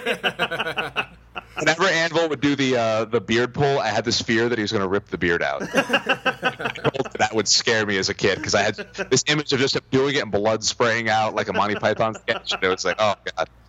so you were really getting out out ahead of that. I like like I said, that was one of those ones where I was like, oh, like, I, I couldn't focus on the wrestling, and I enjoyed them in, in ring, but whenever they mm-hmm. do promo, scare the shit out of me. Now, NXT Brooklyn, you mentioned how cool it was to start getting away from Florida and going to these cities. NXT Brooklyn was, you know, a huge event, a sold out arena, fans that were there like specifically to see that show, like those that talent on that show. A lot of people talk about the Sasha Banks Bayley match.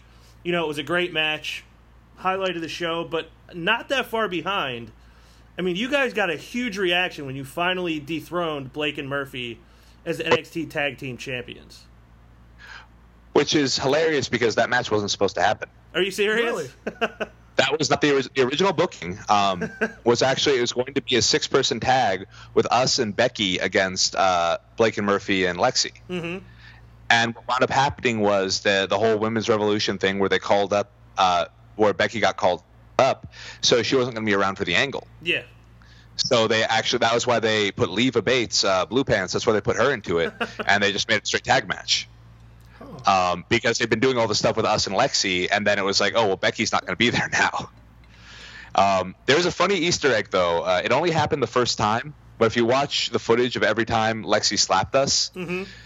Because I looked at it like, okay, Lexi is hundred pounds, she's five feet tall.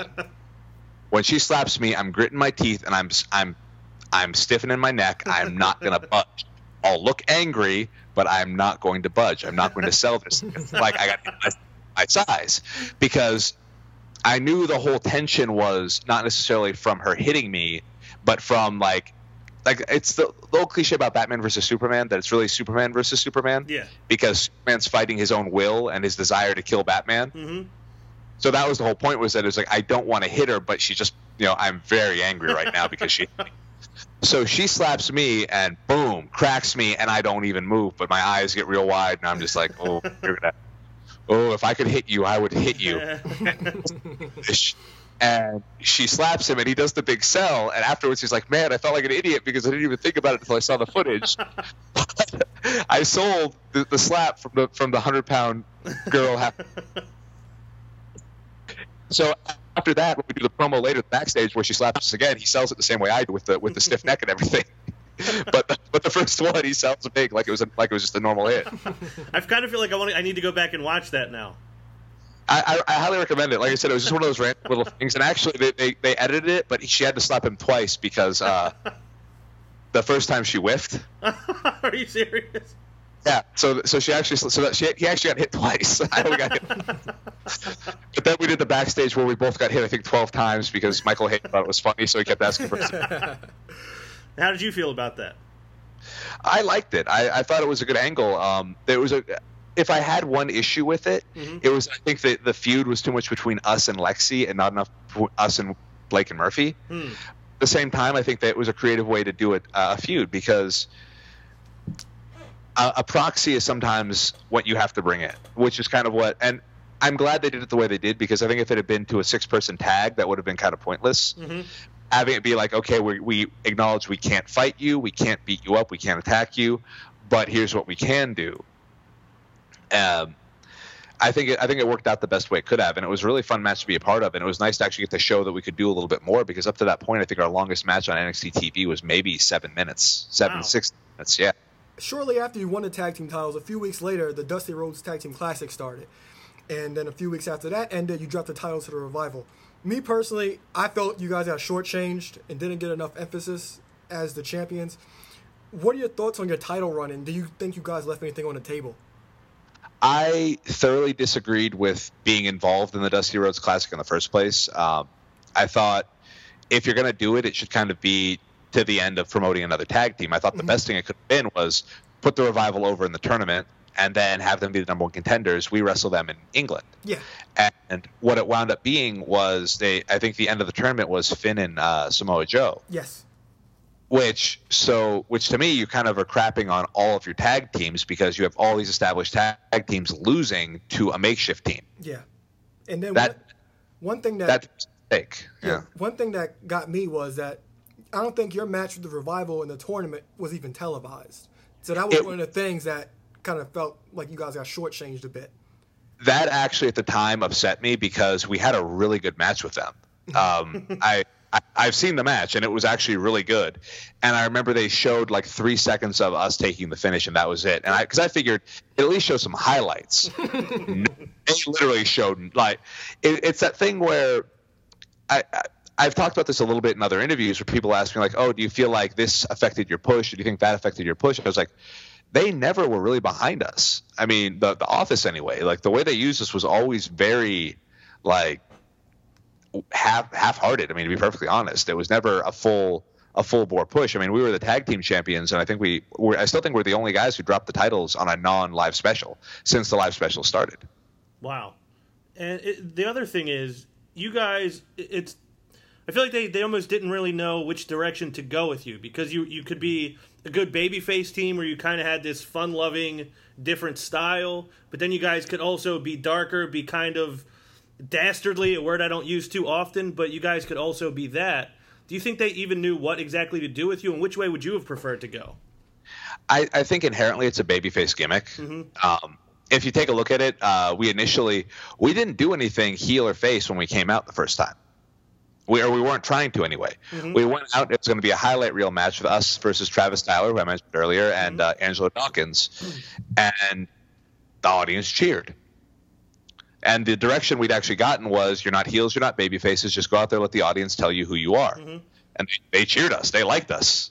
So to me, and to me, it's inherently a babyface gimmick. And I even I made the joke before because there was actually a problem where some I guess they'd said, you know, well, they're the, they're the vaudevillains. They have to be heels. Which to me is very one-dimensional thinking. Because my thought on it was, we're the vaudevillains, but we're so archaic and our that literally our our version of villainy is like drinking whole milk and and eating, on a Friday. You know, like we. So so it's that if I wanted to put it in perspective, if you've ever seen uh, Suburban Commando, which here's stretching for a reference here. Yeah. Um, there's a scene where where Hulk Hogan's character Shep Ramsey knocks over uh, I think a motorcycle or something like that, Uh huh. and these guys are like, you know what we're gonna do to you? And the, he's like, let me guess, you're gonna you know you're gonna pound my face, and he runs off all these horrible things. And the guys go. What are you nuts? It's the '90s. We're going to sue you. Motion stress, you know, personal property damage, I- and he just runs off all the. And the whole idea is like the joke is obviously that it's the exact opposite of what you're thinking. It's like, Yeah. what- of course to do that. Like, people are like, oh, you're villains. Like, yes, we are. It's like, so have you ever killed anyone? Oh God, no. What's wrong with you? Why would we do that?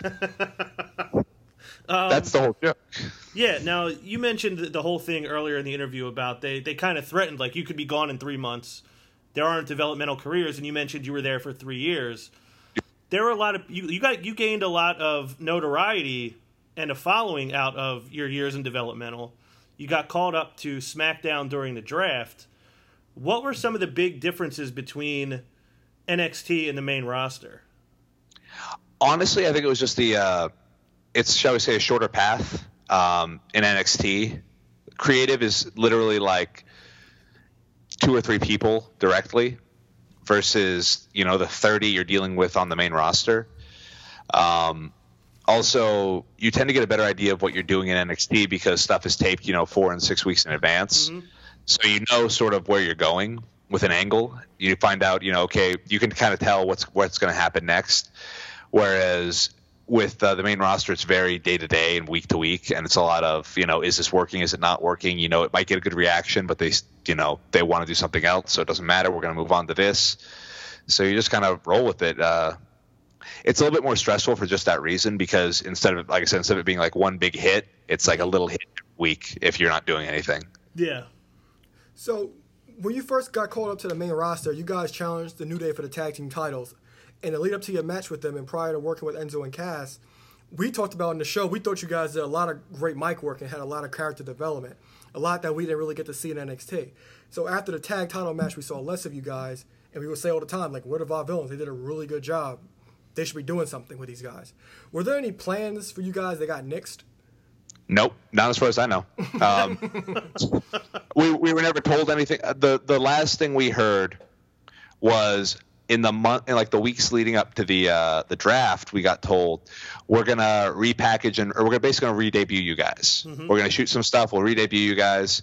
Uh, we'll you know, and when you debut on and they wherever you debut, basically wherever it's gonna be on the Raw or SmackDown. I had a feeling it was gonna be SmackDown either way. Um, and we're like, okay, cool, and they just never did it. and it literally was like that thing where it's like we're gonna do this and like cool okay and then it was then it just never happens and then you know the brand split happens and you're like okay and then nothing hmm. Hmm. Another Yeah. another thing is like when talents leave WWE, we often hear a lot of things that they pitched to creative but got turned down. And us as fans, we're just like when we hear about it, we say, "Why didn't they do that? That's a great idea." Was there anything that you guys ever pitched that got rejected? nothing that ever got rejected as much as not done i, I to put it in because rejection denotes say outright say no we're not doing that not done is more like oh we've got here's this idea and they go oh okay cool i'll, I'll run it up the ladder i'll see what or I'll, I'll run it up the chain of command and see what they say and you never hear anything Huh, so And you ask got about yeah, it. yeah, yeah. yeah yeah. So was, was, it, was there anything that you guys pitched?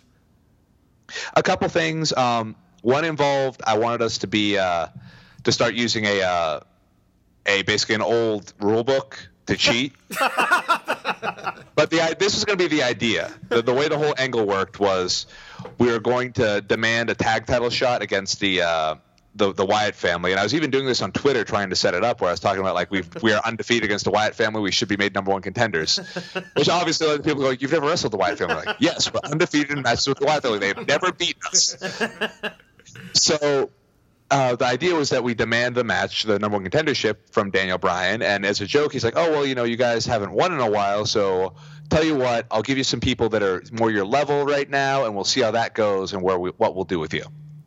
The joke was going to be we go out to the ring waiting for our opponents, and they send us two locals. so the insult and implication being, yeah, this is what your level is. You can wrestle the two locals. Now we, of course, go completely batshit crazy on them, beat these guys savagely to the point where like security is called out, and we're pulled out of the ring, kicking and screaming. Um, and then Daniel Bryan suspends us. We come back in like, say, a month, whatever. Um, with a uh, the joke was going to be we're going to bring him a, basket of of uh, of meats for it. And he's going to be like, as vegetarian, right? So we look at each other, dump the basket. We brought you this basket. And then you tell me like we learned our lesson. We're gonna be, you know, please come out to the ring and watch our match tonight. We we assure you we'll do everything by the book. The joke going to be we're going to do something like blatantly cheating. Um, the idea I often liked uh, was I wanted to grab a guy by the thumb and basically jam his own thumb into his eye. So, obvi- so, and the whole thing is gonna be like Daniel, you know, Bryan gets up furious, all this stuff, you know, you, you know, he wants to, you know, you guys said you weren't gonna cheat. We pull out the rule book, be like, well, technically it says it's legal. We have a member of the, you know, the state athletic commission here. He's gonna come, you know, he'll come out here and confirm this. so we're gonna the commissioner. And the reaction I got to this was, okay, we'll try it on main event. And I'm all I'm thinking is like, okay, I, how do you try that on main event? the for trying stuff on main event was always, oh, no one watches it, Yeah. so you can do whatever you want, it won't matter. Like, either the idea is good or it's not. That's always my inter- That's always me. If you either like the idea or you don't. You either want to try it or you don't. Mhm. And if you try it, that usually you should have some faith in your own taste. You know, if you think it's a, it sounds good to you, let's go for it. When you're like, oh, we'll try it out here. Well, we can't try it out. Once we try it out, we're already past the point of making it work. Mhm. You you have the setup and payoff. It'd be like if, if you want to say, hey, I got this joke I want to try out. Okay, uh, give me the punchline. That's not how a joke works. I need to give you the setup. Then no, I just want the. Well, just give me this. Just give me the punchline. We'll see how I like the punchline. If I like the punchline, it's like, okay, the punchline is, that's what your mother said. I hate that. Just the setup. Well, yeah, if- once you've tried it out on main event, you are not trying it out. You've just done it now. Exactly, and at that point, we're in the whether they're going to run with it or not. It's like when they did the puffy shirt thing with uh, Breezango. you're either doing or you're not. It's and, that, and that only lasted briefly, but it was, and then I went to the fashion police.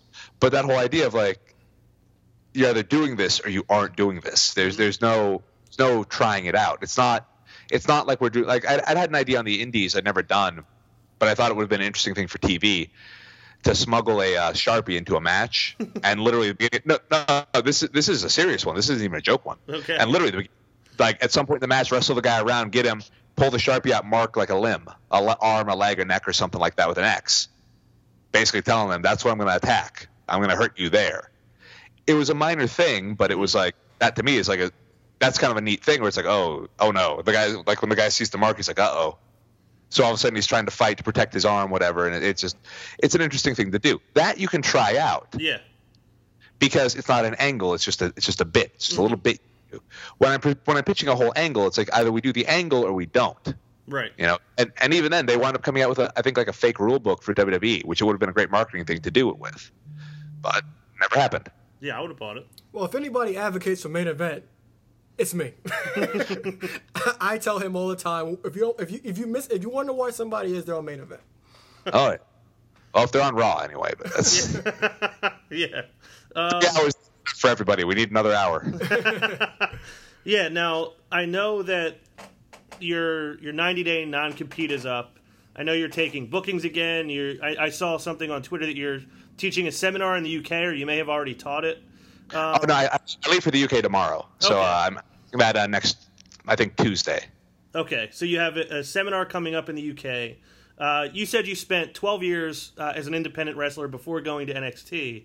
Um, do you notice any changes in uh, in that scene now from where it was before?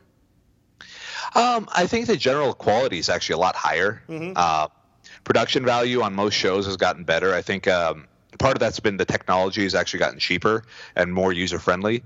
In the past, if you look at like, say, uh, year one Ring of Honor or early CCW uh, uh, shows now, they look barbaric in comparison. I mean, they're 15, they're 10, 15 years old in some cases, but Yeah. they look absolutely barbaric compared to what they have now. Uh, and I think that's the biggest difference is, like I said, the production value. Uh, people understand, you know, building a uh, actual set, an entranceway and stuff. I, I, I still remember the IWA Mid South shows where they would walk through a door. Like they, they wouldn't even put a pipe and drape thing up in front of the door. They would just walk through a straight door. Like, door, come out. There's your entrance. It's like, uh, as, as cheap as humanly possible. Yeah. Uh, but I think that, like I said, that and then the overall quality. I mean, there's still the scumbag shows and the you know the guys the the 30 year indie vets who can't put a headlock on to save their life. Mm-hmm. They those still exist, but I think the overall quality has actually gotten a lot better. There are a lot more good wrestlers out there than there used to be. When I when I started in 2001, there was still that small group of like the Daniel Bryan, Low Ki, AJ Styles, Christopher Daniels. You know, this very small group of like first generation good wrestlers mm-hmm. on the indies that were changing up the game from the traditional, you know, beer bellied, roided out, middle aged man who never quite made it to WWE Yeah. Uh, so what was once literally a group of maybe a dozen guys is all of a sudden expanded to you know 50 60 70 100 people which is actually better for the business because now you have so many more interesting matches so many more interesting feuds you can do so many more places to work and so many more opportunities to actually make money with it. Um, i'm from california as I, told you earlier and it's like for me one of the hardest things was at that point california was a dead zone. You were in pwg or you were doing nothing. And that was to get out of the state. If you didn't like, unless you outright moved, if if you stayed in California, you were going to go nowhere because no one even got signed out of California. That was just how it was. Yeah. And now you have, I think, like a half dozen notable indies aside from PWG that actually get real attention and guys can get work from. Um, who's it? Uh, Holidead and um, uh, who's the other one? Uh, it's a female tag team. They're working. Uh, they they work. Oh, wow, she's on uh, Lucha Underground as well. Ta- I Taylor feel- Valkyrie. No, not Taya Valkyrie. Um, she's the one who does like the snake, the the one. I can't remember her name. Um, I feel like a real idiot now because I literally just I met her tag partner last night, uh, so now I feel like a big idiot. Uh, point being, uh, Like they're getting out there. Uh, Jeff Cobb is another one who's getting out there a lot, who's out there a lot now. Mm-hmm. Where these guys who are really talented, but for years no one saw them because they were in California. But thanks to the internet, especially, you know, you can now see someone from anywhere. You can actually run a good wrestling show in Northern California, put it on the internet, put it on DVD, and actually make money, which before was impossible. Yeah. Uh, so I, I've been saying recently, I, you always hear the, the question about like the next boom period in wrestling, and people always assume the next boom is going to come from WWE. I've been saying for a couple months now, I think the next boom is coming on the independents because, like you said, there's so many promotions out there. The, the quality has gotten so much bigger. There's so much more of a following for it. I think that's where a, a lot of the growth is happening. I, I would assume that's got to be exciting for you to get back out there. Are you looking forward to having like a little more freedom with what you're doing? Oh, very much so. Um, there, there, there's it's very depressing to spend you know 12 weeks on the road doing eight man tags with the same people every night. And it's not they're not great guys, but at a certain point, it's boring. You know, it's boring as a professional to do the same thing every single night. So it's nice to actually have that artistic freedom and to get your brain working again and to really be thinking. Um, too often, it's easy to fall into the the mode of just whatever we did last night. You know, Yeah. though in one case it actually was something funny. Uh, we had this show in Wyoming. I think it was like it had been canceled two times previously for because it didn't sell enough tickets. Uh-huh. So we just were doing it to get it out of the way. Yeah. and it's a eight man tag where I believe it was us and the uh, Ascension against I want to say Slater, Rhino, and the Hype Bros.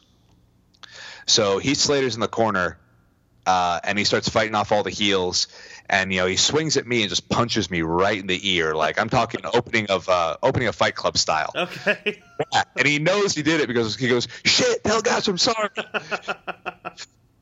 so it, that what that led to though was a running gag Mm hmm because the next night, same exact thing. He goes to swing at me, and I just slightly lean back and let his fist go right by my face.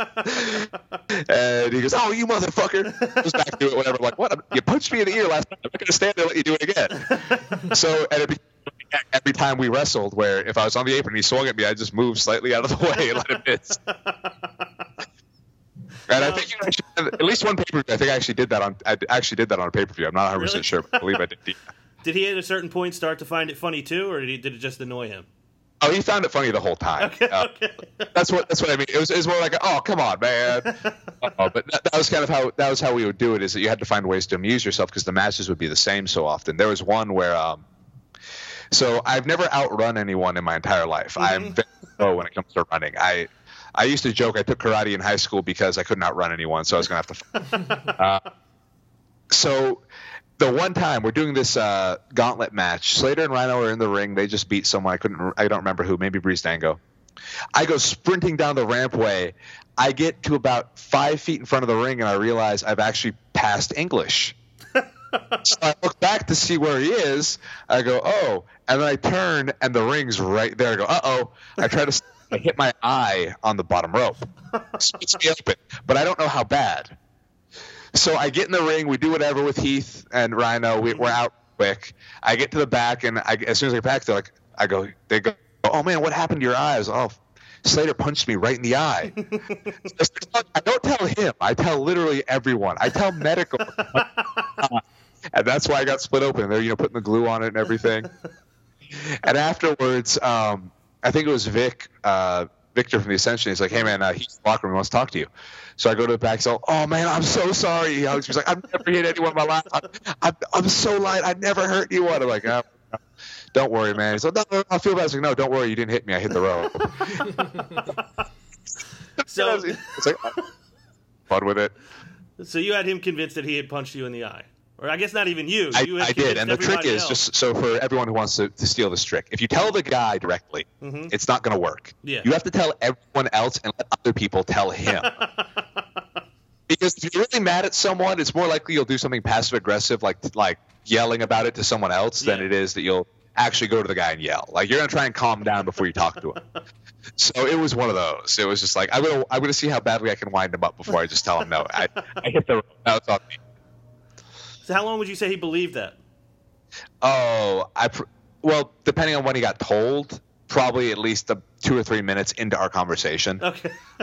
It was, it was probably for ten or fifteen minutes before that All right. because I I we closed up and everything. Okay. Uh, now, the last thing I wanted to ask you uh, before we, you know, you can plug anything that you have upcoming. Um, you clearly, just from a few things that you told us here uh, tonight during this interview, you clearly have like a mind for this. Like you have a creative mind. You kind of know some things that you want to do story wise and character wise. Uh, what should we expect from Simon Grimm in this next uh, part of your career?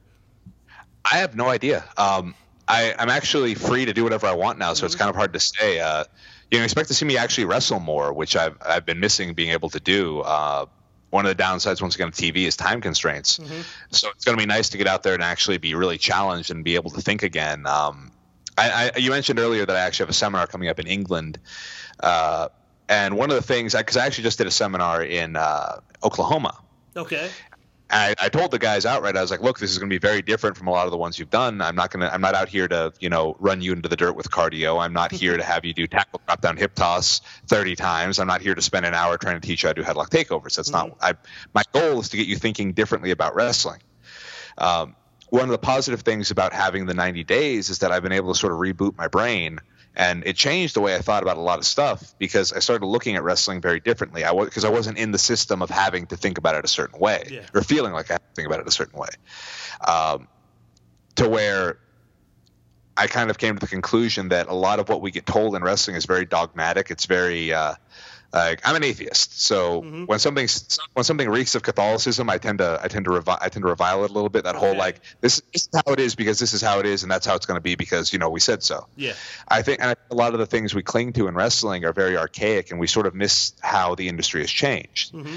We, for, we forget the fact that wrestling wasn't originally a work, and it wasn't even original, and even then, it went from being it wasn't it didn't go from being a, a shoot to a work.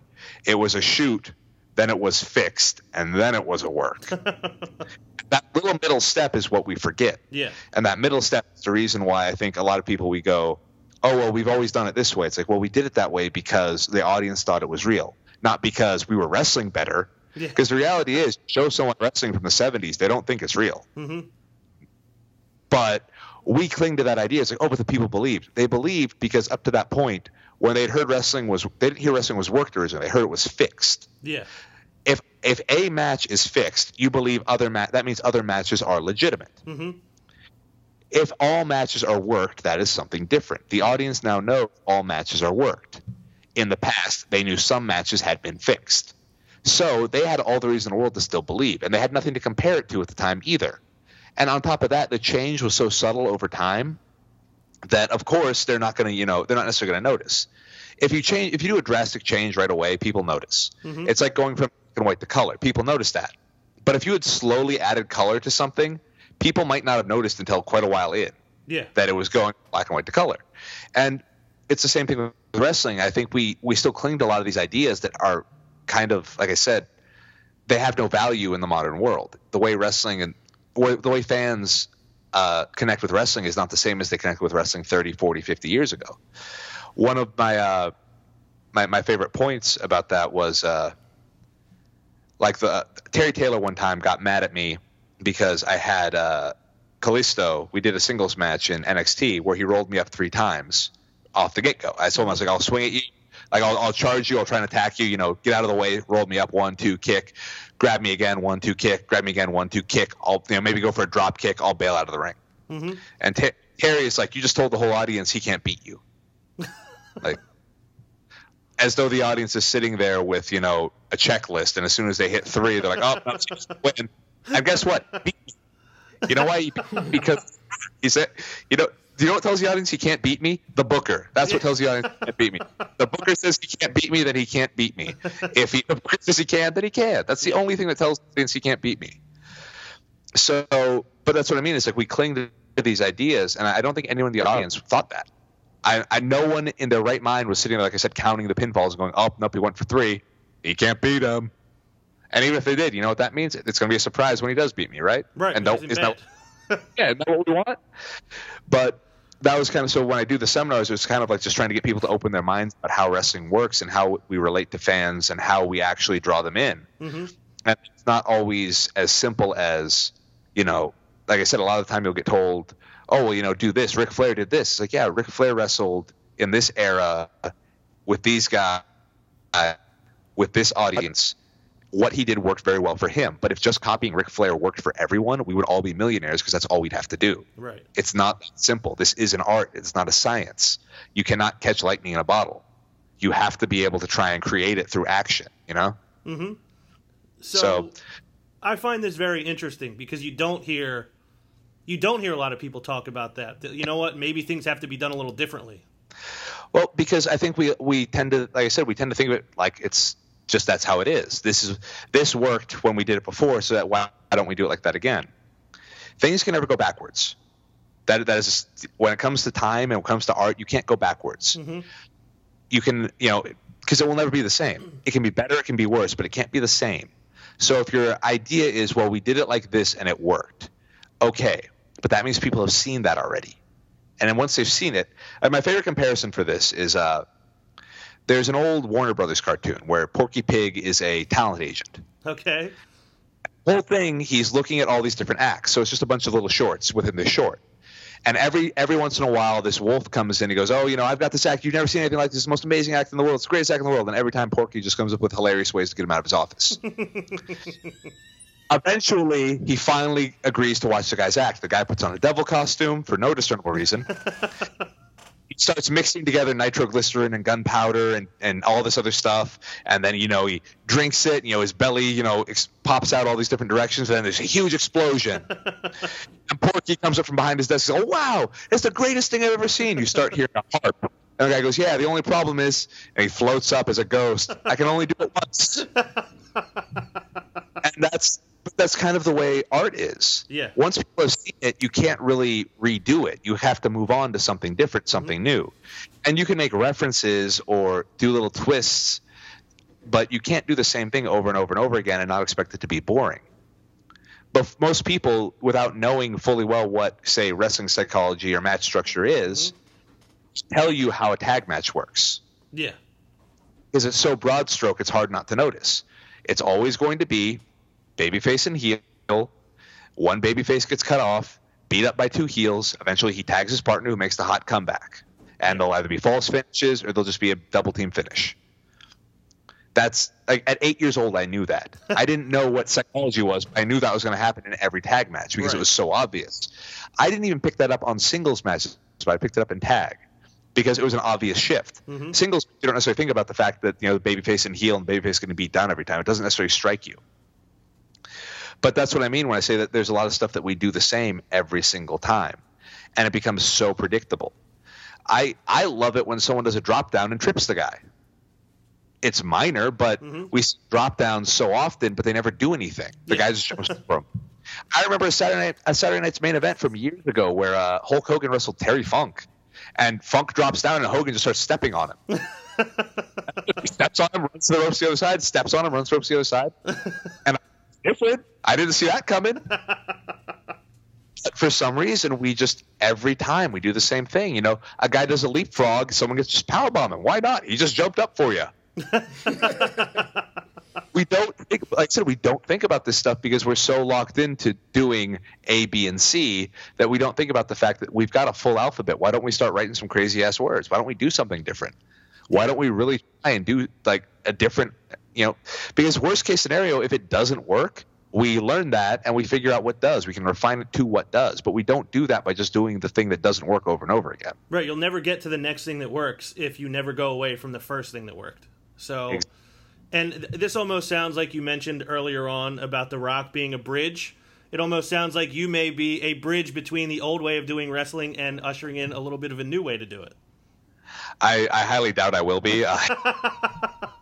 At the end, at the end of the day, if I can help one or two people try something different and maybe advance what they do, I'd be happy with that. I'm I'm glad if someone learns something and at least gets an idea that maybe this doesn't have to be a certain way just because they were told it was. Yeah. I, I this the example I go to in one case is uh, I, like you'll you'll probably notice this in American wrestling. It's not uncommon to work the left side. Like that's the standard. You work the left limbs.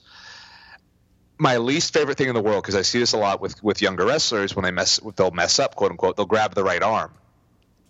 the the right sided arm, not the proper arm, Yeah. so to speak. They'll freak out, let go, and grab the left. Yeah. And I, I, I was telling guys, I was like, look, the audience doesn't know that's wrong. and I get it. If you want someone to feed for something specific, it helps if they know what side you're working. Mm-hmm. From the standpoint of like performance, the audience doesn't know that's wrong. If you want to get to the left arm, there's nothing wrong with working until you can, you know, get to a position where you have a grip on both arms, Right. and then let the right arm. But to, to panic so quickly, like, oh God, I've got the wrong arm. So what? if I'm a professional, I should be able to work with that. I shouldn't freak. It's like when, like Harley Race, for example, would grab a suplex on the other side. He would he would hook it with his right arm instead of his left. Mm-hmm. I've seen people freak out if they get grabbed. You're gonna suplex me wrong, really? Because I'm pretty sure you still go straight up and straight back. I don't think that a big difference there. Like, but we get, like I said, we get so caught up in how we do things, we don't forget that the, the main rule is do it safe and be entertaining. First rule, protect the guy you're in the ring with. Second rule, protect yourself. Mm-hmm. Third rule, have a good match. What defines a good match? If the audience likes it, they like it.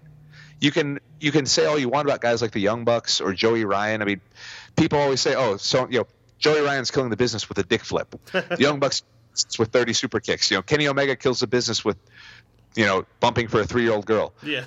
For, for so many people killing the business, the business seems to be doing pretty well. You know, it seems pretty healthy. yeah. No, nothing can kill the business except for us refusing to change, us refusing to grow, us refusing to actually, eh, you know, entertain our audience and maybe grow it, maybe expand it. Well, I, I applaud you in your efforts to try to push people in that direction. Um, so before we let you go, uh, what do you have coming up that you'd like to let our listeners know about? Uh, well, this weekend uh, I'll actually be wrestling for XWA in England. Uh, I'll be uh, Daisuke Sekimoto from Big Japan Pro Wrestling. Uh, very excited for that one, as well as uh, Matt Riddle, who you might know uh, from the UFC, who's uh, on the Ultimate Fighter, Yeah. the only man ever fired on a four-match win streak. Yeah. Uh, he loves weed. That's He does. his, he does not he does not hide that fact. No. Um, and then uh, the following weekend, I'll actually be wrestling. I'll still be in England. I'll be wrestling for Pro Wrestling Pride, uh, where I'll be taking on uh, Joey Ryan, as I mentioned earlier. He's going to be there. So I'll also be wrestling uh, Doug Williams, who's a long-standing uh, British. Pretty, he's kind of a British legend at this point. I, maybe I might really use that word, but I don't know what else to describe him as. He's definitely one of the long-standing British veterans, certainly on the indie scene there. Also, actually, a couple that shows Jody Fleisch and uh, Johnny Stormer on, which I was excited about because oh, thank God, guys over thirty, people all know. I'm tired, I'm of being on shows with all these twenty-year-old kids who, who I've never met. Yeah. But uh, but uh, then I also got a four-way with uh, Jeff Cobb, Gideon, and uh, Ultimo Tiger. So I'm very much looking forward to getting in the ring with Cobb. Uh, I actually uh, I, I worked several times with one of the guys that trained him, uh, Oliver John, who's phenomenal. So and seeing what Jeff can do, I, I have no doubt it's going to be great. And Yeah. Joey Ryan to use the line that uh, he's the king of dong style, and if you believe the internet, I'm huge dick. So it's a great challenge. A challenge I'm sure you're looking forward to. I, I have some bad news. I actually used that joke on a podcast I recorded earlier today as well. so you'll be the second one to have. And I'm actually planning on using it in a promo in England if I can. So I'm really going to run this joke into the ground. That's that's my goal. See, uh, uh, the thing with a joke is if it's funny at first, you could say it enough that it becomes not funny anymore. But if you keep saying it, it eventually becomes funny again forever. Oddly enough, you know what a great example of that is?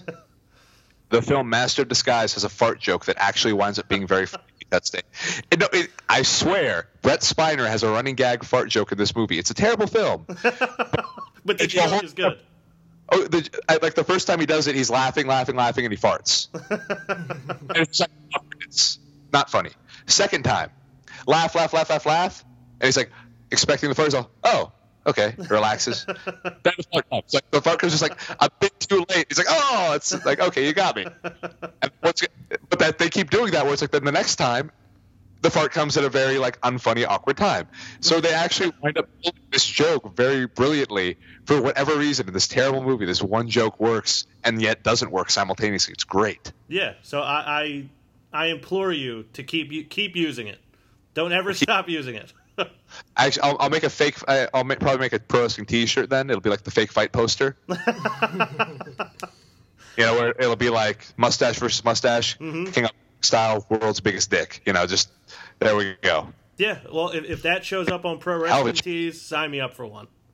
All right, I will. I will absolutely charge you value. All right. Because Uh, well, Simon Grimm, we've kept you for, I believe, twice the amount of time that we told you before we started. I really appreciate you coming on and doing the show. Uh, it was a lot of fun talking to you.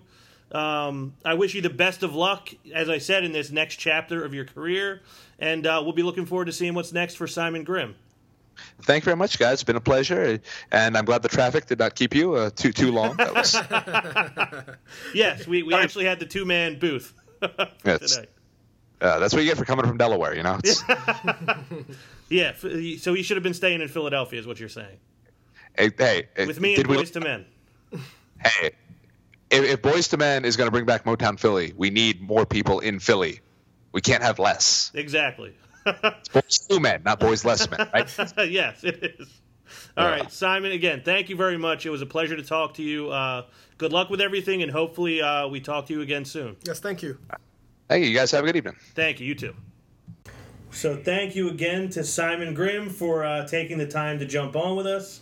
With that, we'll move on to SmackDown and Battleground.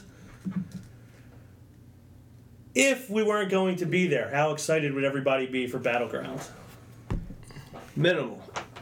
I would be praying that the tag division delivers because both teams can go, both teams can put on an entertaining match, but both teams have shortchanged us. And I don't want to say them, but they put on bad matches. I don't want to, you know, maybe it's a lack of time.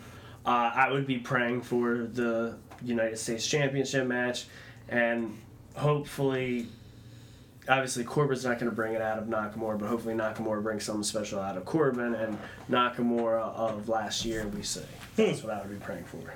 Yeah, they have not done a good job of leading us up to this show. I'm not sure why, but both weeks I have almost no notes, and I just felt I felt have none. I got to the end of the show both weeks, and I was like, well, it didn't feel like anything really happened. I got one major note. What's that? Uh, well, I guess we'll start on what should be the high, the WWE Championship picture. So, you know, you mentioned uh, earlier in the show when we were talking about Enzo, and if he's in a one-on-one match, you typically fast forward. Well, for at least the past three weeks, if it has to do with Jinder Mahal or Randy Orton, I fast forward. Um, I have my best friend to remind me that Jinder Mahal does the exact same promo every week, so I don't need to hear it. Um, I believe I've had the chance to mention I'm looking forward to the Punjabi prison match only because of the stipulation and I was on my sabbatical just like you Yeah. were where my seven year hiatus of not watching the product when the first and only two matches happen in WWE. So I'm looking forward to it.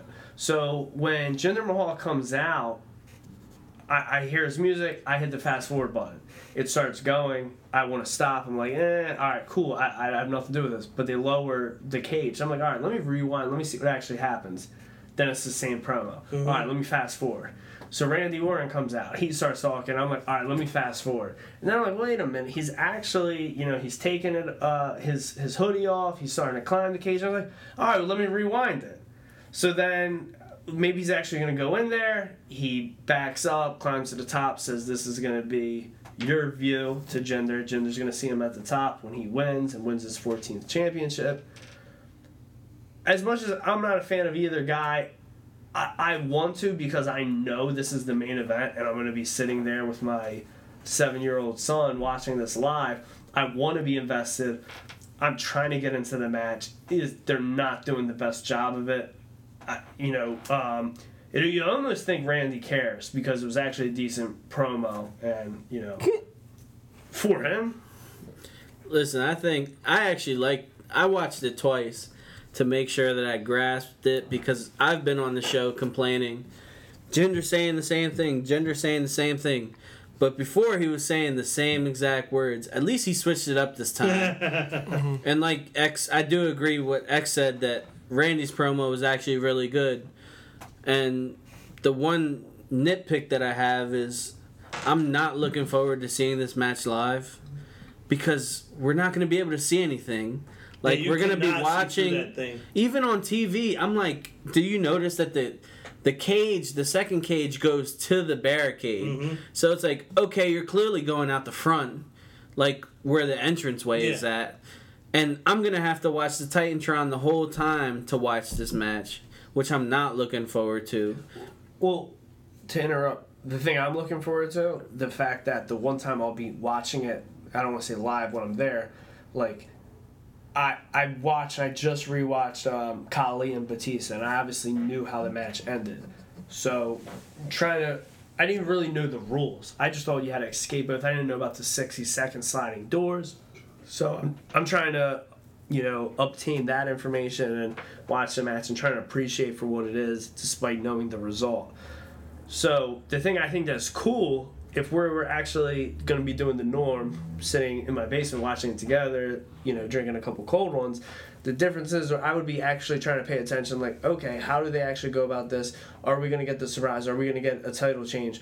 I think it's going to be cool because the next day, the next morning, the next night, the next week, I can go rewatch this.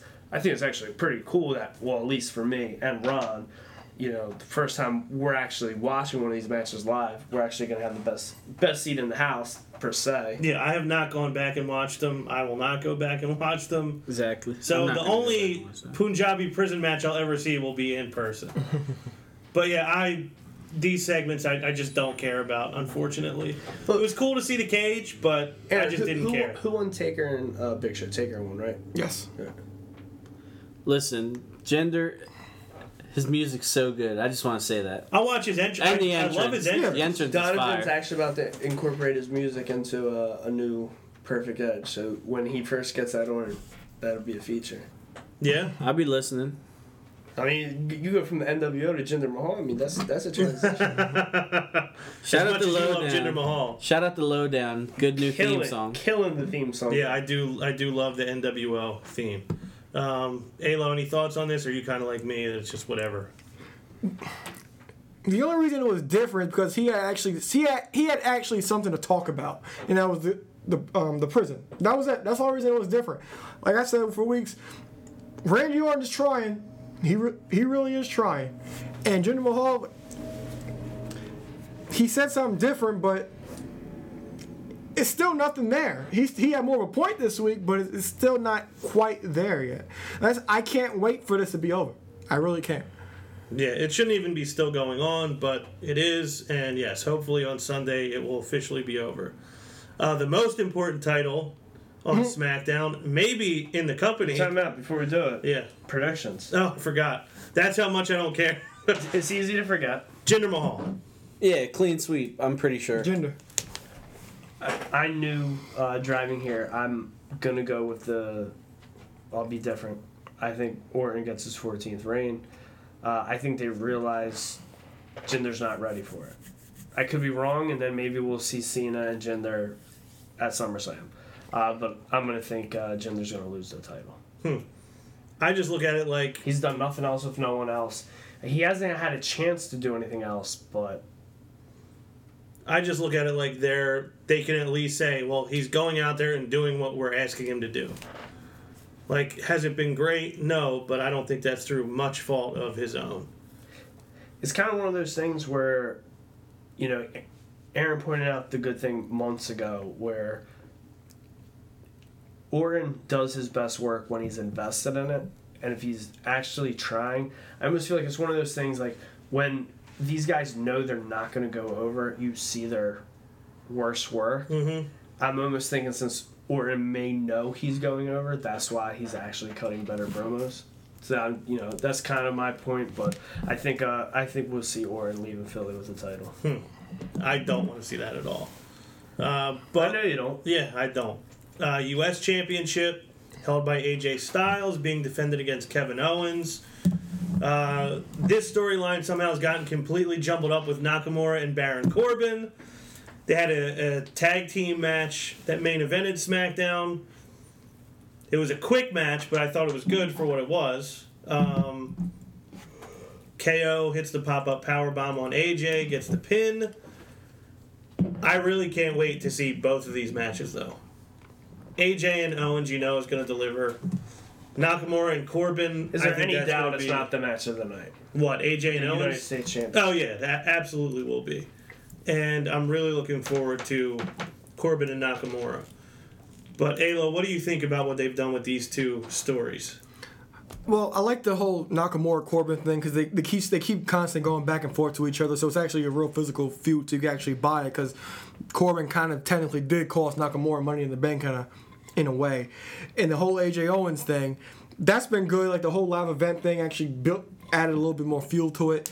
And why is the U.S. title the most important? Why does everybody want the U.S. title, and not want the WWE title? Like the sh- Nakamura wants it. no, I'm saying the, but the that shot was beautiful. AJ was like he would go over the match, and Nakamura just points at the title. Mm-hmm. But nobody wants the WWE title. I don't know why. Well, the, at least the obvious thing is there, and it's bad booking, it's bad storylines. You call it what it is. Styles made it known that last week he's going to move forward and, and do an open challenge. So Sty- um, Nakamura points out, you know, you're going to do that challenge. I'm, I'll be knocking on the door. Yeah. Yeah, so they're teasing like all kinds of matches. They're teasing AJ Nakamura. They're teasing, they're teasing AJ Cena. They te- they're giving you a lot to like kind of imagine what was going, what they want to move forward with. But you kind of have to imagine who's going to face Jinder Mahal. But who wants the WWE title? Because nobody really wants it anymore. They want they want all want the U.S. title. Yeah. Well, everybody knows they can't beat Jinder, so Yeah, so I, I am looking forward to the match. I do think it'll be- probably be the match of the night. It's my it's the selling point on what on it's a selling point for the show for me personally, mm-hmm. and I'm still up in the air. I'll decide in the next couple next couple minutes of who I think is going to win. Prep, any thoughts? Anything that has to do with Kevin Owens, I'm excited for. and then this program has AJ Styles, so so even better. yeah, even better. I saw these guys at Ring of Honor in 2012, both of them in different matches, and uh, to see them on the big stage, I'm really excited for. As well as Nakamura, it's going to be my third or fourth time seeing him live, and the entrance I'm sure is going to be amazing. And having the match with them too, I'm pretty excited for too because I really feel like Nakamura can bring something out of Corbin that he hasn't had. Yeah. I, I've, I've been meaning to tell you guys this for for a week or so now. You know, somebody on Facebook had the nerve to say Kevin Owens was overrated. Who? Some guy in the group. Who in the hell So said that? Some And talking the at. Madness? No. oh, Vince oh, Russo? they would got roasted. No, it was a guy in a group. I'll put this out there. When It was we- in that squared circle group. Jeez. Well, over a year ago when we started this, you know, you, Ron, and I sat around. We went over our Mount Rushmore, and then either be a handful, three, a Rushmore of wrestlers we like now. I'm pretty sure all of us mentioned Kevin Owens. We all know how great he is.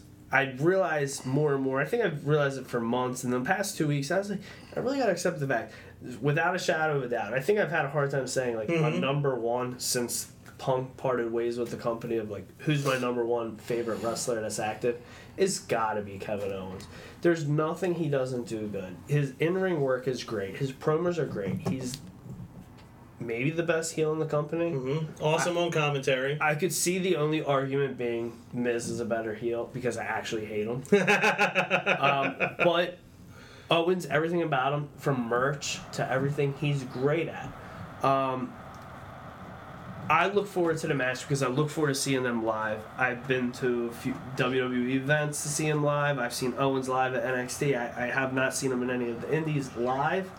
Um, Styles, I'll make the argument WWE wise, he is the greatest wrestler currently signed. So the match is going to be awesome. I'm looking forward to it. Um, Styles, I want to see the open challenge, so I'm hoping Styles retains. That's my prediction. Prep. I think Kevin Owens wins because they already have so much put into this character. Um, they can keep going. It's not going to bother anybody. Nobody's going to be like, "Oh, I can't believe this Styles and Owens feud is still going on." like, so I just see Kevin Owens winning. Like all the merch that they put out with him, With the US, with the U.S. stuff, like the Titantron, all that good stuff. Like, I think that he that he wins the title. Owens. Halo? Owens regains. I'm kind of on the fence. I was thinking Owens until they teased that Nakamura wants that title, and I, I really believe. I've been thinking like they're going to give us AJ and Nakamura at SummerSlam, since they faced off by the ladder in the Money in the Bank match. I thought we were getting Nakamura and AJ at SummerSlam. And it makes sense if he wants the belt that it would be for the belt. But that's also a match that does not need any title. It, do, it As a selling doesn't. point? It doesn't. But with the tease this past week, it just you know. So I'm going to go with AJ to retain, but I would not be at all shocked if Kevin Owens uh, won it. I wouldn't be shocked, and obviously I wouldn't complain. I just say the guy's my favorite actor wrestler. Yeah. But I just think you know. And Alo, Nakamura, or Corbin? Nakamura. Prep? Corbin. Really? Nakamura hasn't eaten the pin yet, so Well, you, when you don't when you don't when your money it's money in the bank, you get booked like crap. so yeah. But for some reason, I feel different. Like Baron Corbin eats a lot of pins usually, but I think he might win this one. I'm gonna go with uh, Corbin taking the loss because typically the people that have the briefcase are not booked well until it's time to cash in. So for a very simple reason, I'll let Prep be the one that's different. I'm going to go with Nakamura. I was hoping you would divide it two and two. No, I didn't think I would need it to be divided. Prep, you get all the credit if I hope I hope Prep's right. Corbin wins it. Just remember the last pay per view, I only lost one match. Did you really? Yeah, Joe and uh, Brock. Mm. I don't even remember who I predicted. I think I picked Brock, but I don't remember. Uh, Cena and Rusev in the flag match. Very rushed story, kind of just thrown together. We got the Cena patriotic promo. Rusev attacks him. Can I just say we we need WWE to evolve past this uh, like nationalism. yes, Darn heel. please. Like, do they do they not realize that one, most of the people in this country do not care about somebody being a foreigner. Like, not, I'm not going to hate you just because you're from another place. And obviously, WWE goes to other countries and embraces them. So that was that was the next note I had. Like non-Americans who are watching, you keep talking about how you're a worldwide show that's for the entire world.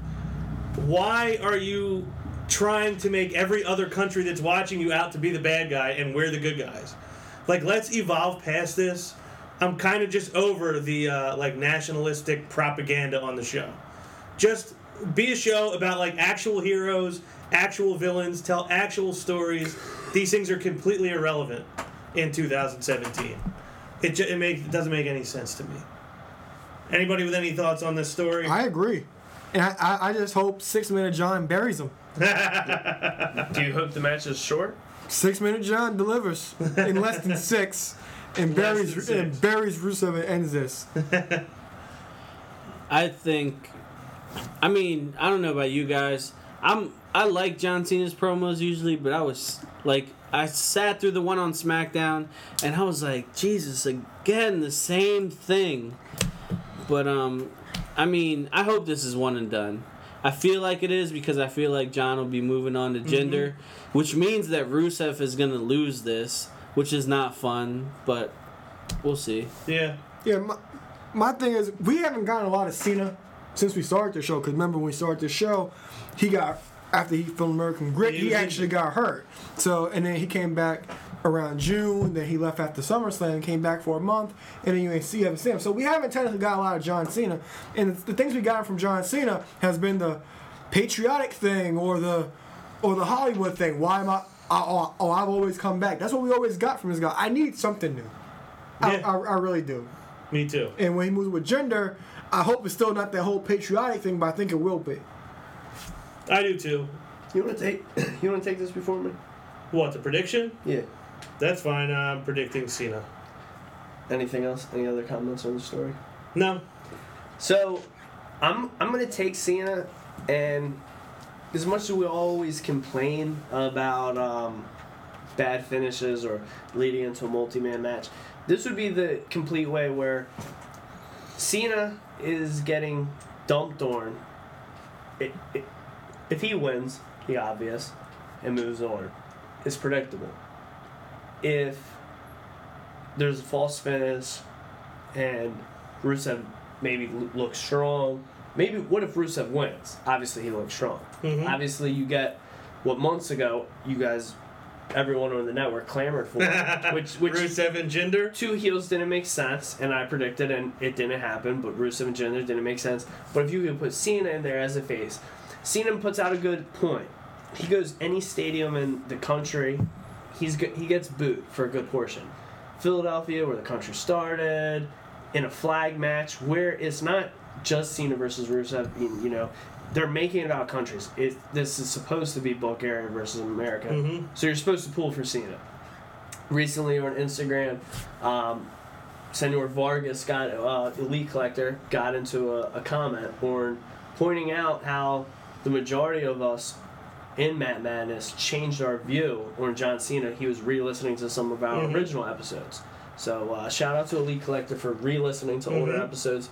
However, at the same point, it, it's one of those things. I, I'm not hoping for a, a six minute. I mean, John, in my opinion, talking about John, I thought when I got back into the product, his matches were stale. I thought they were boring, they were repetitious. When he did the U.S. Open Challenge, which we've all praised on the show, his matches were different, and his matches had time to it, and they had some great spots. I, we all, all four of us, spent good money to sit where we're sitting for for battleground. I'm not spending my 9.99. If I'm watching this, I don't want a six minute burial. I'm hoping this match is good. I've already predicted the United States Championship steals the show. The only thing in my eye that should rival it is, Is the this? tag title. No, Oh. is the tag titles. I would love to see some, Cena and Rusev tear the house down. I don't hope Rusev gets buried because if Orton wins, as I predict, if Orton wins the title, well, I would like to see Rusev beat Cena and Rusev get a match. I mean, Rusev des- deserves to be in the WWE title picture already, but I mean, how's he going to get there? Beat what everyone's calling as a part timer. Yeah. Prep. Yeah, I mean, I got Cena winning. Halo, you already said Cena. Yeah, six minute John, burying since 2010.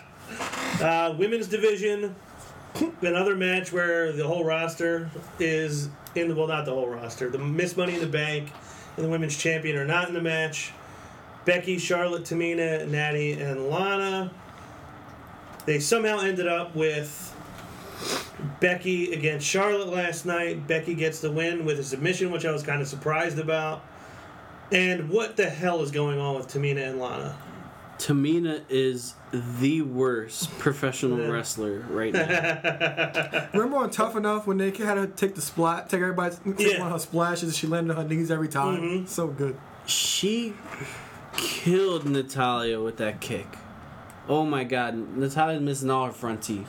Is that a bad thing? I mean, we hear, see a lot of people in pro, pro wrestling hit hard. I mean, yeah. I'm, again, this Ed is, likes it- the strong style. I, I do. I, and I'm, again, I, I just pointed The out. queen of strong style. I style, love. Tamina. I swear, on this episode, I pointed out a hundred times where I'm the only one different. I don't hate her. I don't hate her. I, I'm the only one that I think I would. I want to see her win. I'm gonna go. I'm gonna start my portion of the women's division. I hope she wins the five way. It is a five way, right? Mm-hmm. Yes. All right. I hope she wins because one, there's at least a backstory. If you have her and Naomi, let The them family angle, the fam- family. They both team bad. Team Bad. That's where I, I want to go. They, they got you know Channel. They used to be partners. They used to be together. Uh, when Sasha left them, it was them. That's all they had. Mm-hmm. Um, Tamina. I mean, you talk about people that are into the business just because because of their family. If people are going to receive something just for being in the family, I'm not saying you should, but with how many years she's been with WWE, over seven, over eight, I don't know. I know she was already with the company when I got back into it, so that's over seven years. I, she deserves. She's never she never won the Divas title. Good for her. Uh, you know she deserves a women's title run, in my opinion. I don't think with the glow up title right now, I don't think it'll change immediately. But I would like to see. Uh, I would like to see her at least win. So you're predicting Tamina. I, I'm predicting and hoping. What are your prep? What are your thoughts on this, and then your prediction? Well, I know you're really happy about the Tamina prediction Yeah, just by the look on your face. Look, wrestling is subjective, but you're ridiculous. That beer is getting to him. yeah, for real. Tamina, are you I, kidding me? I gave her credit on the episode before, or on shows before. Listen, For so- what? What did she do good? She hasn't been here. time out. she's the biggest one in the storyline. Why does she get squashed all the time? I think she deserves a push. And look, you're talking about tough enough from six years ago. What, So what are you talking about? you brought up tough enough and her giving splash. That was two years ago. Either way, we're talking about something. We're talking about something old. You don't. You think she's still that bad in ring? I wouldn't be against it if they did it because it's the one person everybody going into this thinks, well, this is the one person who's not going to win. Yeah. To me, it's my pick. To win? Wait, is she really? Yeah. Oh wow. I'm picking was yours, Charlotte. I'm picking Charlotte.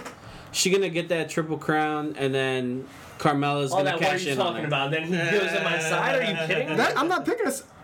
I, I'm not a Tamina guy, but if if I think she's gonna win, I think I'm, she's I'm gonna not, win. I'm not a guy either, but I'd rather see that than matches I've already seen. Obviously, Lana doesn't need to win it. Charlotte doesn't need the title. Becky doesn't need the title. I feel like if Lana wins, they're just ribbing us. Oh god, it'll be like well, then it'll start to get into like Eva Marie territory, where it was like everybody hated her, but they kept finding ways for her to just troll everyone every week. Or I could see Tamina knocking somebody out and have and throwing Lana on him, saying, "Hey, pin her." I can see that because that's what it's been. Like it's like, come on, come on, let's go. That's a good I don't know. You guys kind of pulled the rug out from under me. I thought I was going to be the swerve and pick Tamina. What? Are you kidding me? yeah, no, I'm not. Oh, I kidding. catch all this heat for this? Oh my! I Pick her uh, already, Ron. as soon as this Lana thing, I I was like, well, this is the only actual story that's involved in this is this whole Tamina and Lana thing. wow! Yeah. Wow! Wow! Wow! So this one I will split. And, yeah, and everybody wants the everybody wants Lana. No pun intended. This one I will. why, why do you think you didn't get an argument? This one I will. I will make split. I will pick Charlotte because she took the sub from Becky this week, so it makes sense that they would give her the win. Plus, Smack. Uh, well, the reason I want to say that obviously makes sense. SummerSlam, you're gonna want to put Naomi against someone people are gonna care about. Yeah, and Charlotte I, obviously you guys don't care about Tamina. Like I said, I'd Prediction or no prediction? I was going to predict it. I'd be cool with it if it happened, but I'm just going to pick. I'm Charlotte. fine with it. I just got crucified for it. Uh, tag division, not much build. We just had uh, Jimmy or Jay, whichever one it was, beating Kofi. Uh, this should be a good match. Jimmy It'll be a fun Jay. match. Listen, this is the the only title match where the main program doesn't even matter, and we're just worried about what Breezango is gonna do. Yeah. Yeah, I, I, I was gonna chime in on that. I mean, the Fashion Files are gonna get to an all new high. Mm-hmm. Who is it? And it all culminates in Philadelphia. I know. I don't know who it's gonna. I have no prediction on who it's gonna be. They're gonna get one of the biggest reactions of the night. Well, Oh, for it's sure. gonna be We, huge. we all want to think. I, I, I- obviously, Matt Madness loves him. You gotta assume Philly's gonna. You, can you please wear a denim jacket? It's too hot. Too hot. Well, Ron, well, Ron's been Just wear no lobbying. undershirt. Ron- Ron's Oh, been, if you don't, I will. Ron, Ron's been lobbying that I, I just get the cut off vest. That is what I would love. Cut off denim vest. So for Father's Day, I got some Macy's gift cards, and I was uh, looking for some jeans the other day, and I passed some sleeveless denim jackets. Oh, Joe, you know where they're at. wow. Well, bringing up Breezango, um, we got a um, listener question. Mm-hmm. Um, in regards from um, the big cat, Sean Walker, aka everyone's favorite technician, The mechanic. the mechanic, um, he says, Do we ever see Breezango in a more serious role? Um, obviously, we all enjoy their uh, hilarious segments. However, their in ring work speaks for themselves. I think they don't necessarily need a gimmick change, but they deserve more. What's your thoughts? I don't think we'll ever see them be serious. I do think we'll see them hold the title at some point. It's gonna, it's got to pay off at some point. So, simple answer. I don't think they're gonna ever change them and make them more serious, but I do think we'll see them put in a more prominent position. Yeah, it depends what you define serious as. Like you could be the champions and not be serious, but if you if you mean uh, will they be champions, I I think they will be champions. Or maybe all the power goes to their heads of being the the, the police. I don't know. I would love it if they confiscated the belts. I want them to be the ones to dethrone the Usos. I think it's only right Yeah. after how over they got facing the Usos. Like, can we just face it? New Day is always going to be over as long as they're making everybody laugh. Like, clearly that's why um, WWE isn't breaking them up. They sell a lot of merch. They're always over. Just give it to Breezango. New Day has nothing to lose. Yeah. I um, I, I'm gonna go with the point. You can be silly. You can. They can continue fashion files for two and a half years. If they win the belts once, hold them for two and a half years. If they win them seven different times over two and a half years, if you're a champion, you're serious. In my opinion. Yeah. Um, I think they'll win the titles. I hope they win the titles. Once a week, I pray they win the titles. um, I think a big foreshadowing of this will be let's see where um, it culminates on Sunday. If it leads to a match, which is how they're scheduling it, I'm guessing they're going to come out. Whoever is the people that you know originally attacks uh, attacked um, Tyler Breeze, they'll show up. They'll challenge them. If they go over, then we're looking at them moving towards the titles again, and I think we'll get it. Yeah. So obviously, it all starts on Sunday. Who is it? I have no idea. It's laugh. And What if we saw the Lafferty brothers come down on Sunday? He did just tell us today, or was it yesterday, that he's going to Battleground. Maybe that's why they're going because they're It, it would make sense. they're attacking Brazil. But WrestleMania weekend, my best friend got a um, a ticket for a fashion violation, and no one deserves more tickets for fashion violations than Joe Lafferty from Allstate Insurance. Can I please? Can I please just say I can't wait to meet you, Joe? Laugh. So, uh, does anybody have a prediction on who it's actually going to be? I mean, it could be, I don't know. It can't be anybody. Who can, Can, it be? can it be the Ascension? No, we don't want no, we already saw that. Can, can, can it be the Vaudevillains? No, because there's only one. There's only one, and he has a match on the pre-show. it, can it be the um, The hype the. Headbangers? It could be, but that'd be weird. Could be The the, Hype hype Bros. bros, Could be them, but that'd be stupid. Okay, let's take another guess. Harper and Rowan. Best friend? I have no clue. The Spirit Squad. Oh, there you go. That's something. Harper. Could Rowan. Harper and Rowan be a tag team again? There's nothing for either one of them. It would make sense. Are I they hope on, so. Oh, they are on SmackDown. Oh, hmm How'd you know? Jesus. Because Bray's on Raw. It's a joke. Yeah, I don't know. I'd like to answer your questions. But my prediction is whoever it is, they win. Yep. And what about the tag team? Wait, whoever it is. Whoever, no, Breezango's going to beat whoever they're in there against. Um, New Day or the Usos? Who's going to win? I'm hoping the Usos Usos. The Usos. because if New Day wins, we're gonna see them hold the belts for 490 plus days. Yeah, I'm going with the Usos too. No need for it to be on uh, the New Day. Fashion X Files was great. The Truth is H. Uh, I love the the horse head being in in the box. So does that does that give you a clue to what's next? No, I mean maybe it does. Maybe after we see what happens, I'll know. What But- movie is that? Well, that's the X Files TV show. No, I'm talking about the uh, Oh, the horse, head, the head in the bed. so it is Joe Laff, the Godfather of the Matt Manders podcast. Come on, Joey. Wow. So maybe it is him. Yeah, I don't know. It, it seemed Wyatt esque. Yeah, it could be. Yeah, something Rowan would do for sure. Yeah. Um, Mike Kanellis gets a win over. Yes! Listen, okay, can I explain bad something? you can say about this? Can I please explain something? Anybody who thought Mike Kanellis was gonna get in the ring and be Mitsuharu Misawa, you're wrong. I could care less about his wrestling. He just has to be like okay for me to care. This guy's character is hilarious. Well- I love this. I Now, loved it. As a fan, maybe, and again, I, I know who he is. I, if I have never seen more than one match by him before Tuesday night, I thought he was good. I didn't. I didn't think his in-ring work was bad, but maybe the storyline's so good, or as Laugh would say, Zayn carried him. Maybe Zayn's that good. Uh, There's so much. There's nothing bad about the storyline, and the thing I like about it is it's a reminder that Sami Zayn is so good. Um, it, we talked about Nakamura earlier. Nakamura came to the company. There was no one better to put him up against.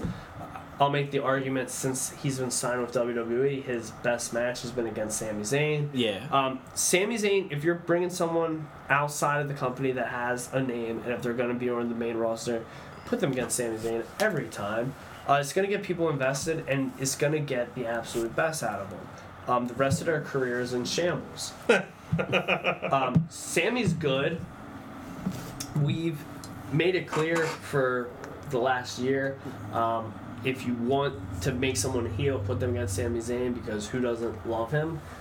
But I don't think there's anyone in the company that deserves more than what they're getting than Sami Zayn. The guy's awesome. Yeah, he is.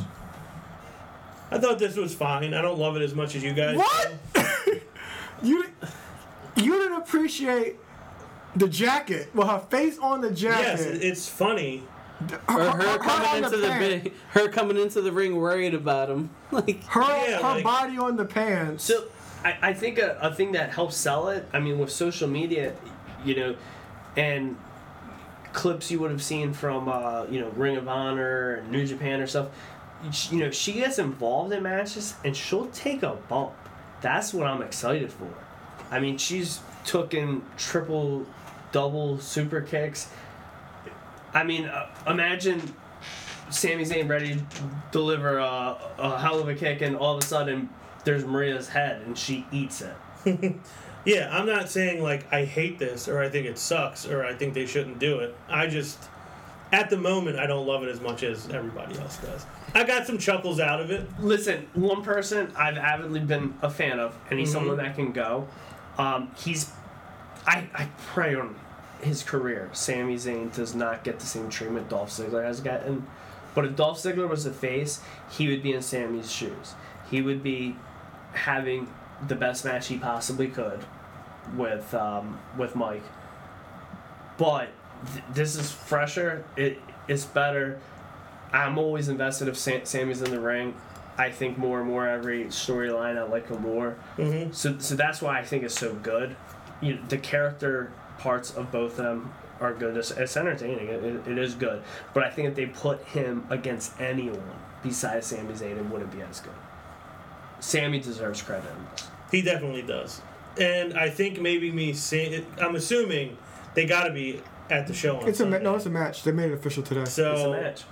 You're gonna see it live. yeah, so I just want to hear the theme I want to hear the song. I was gonna say, so just hearing that theme song and seeing it in person may push me over the edge. Like I said, I'm not down on it, or I'm thinking it's I'm bad. ready to I'm be just sitting next to uh, you. You throwing love pa- uh, I'm, uh, nose paddles. I'm just not in love with this yet. That's all.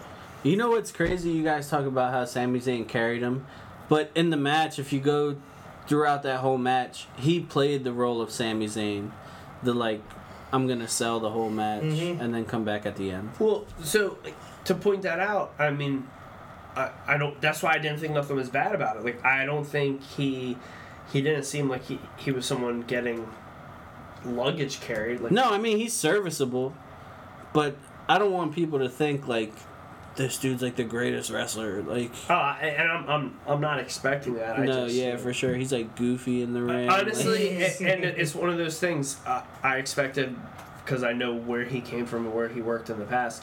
I'm not. I wasn't expecting anything good. I feel like in that match I got more than what I expected. So yeah. And real quick, last thing, Chad Gable interview with Renee Young.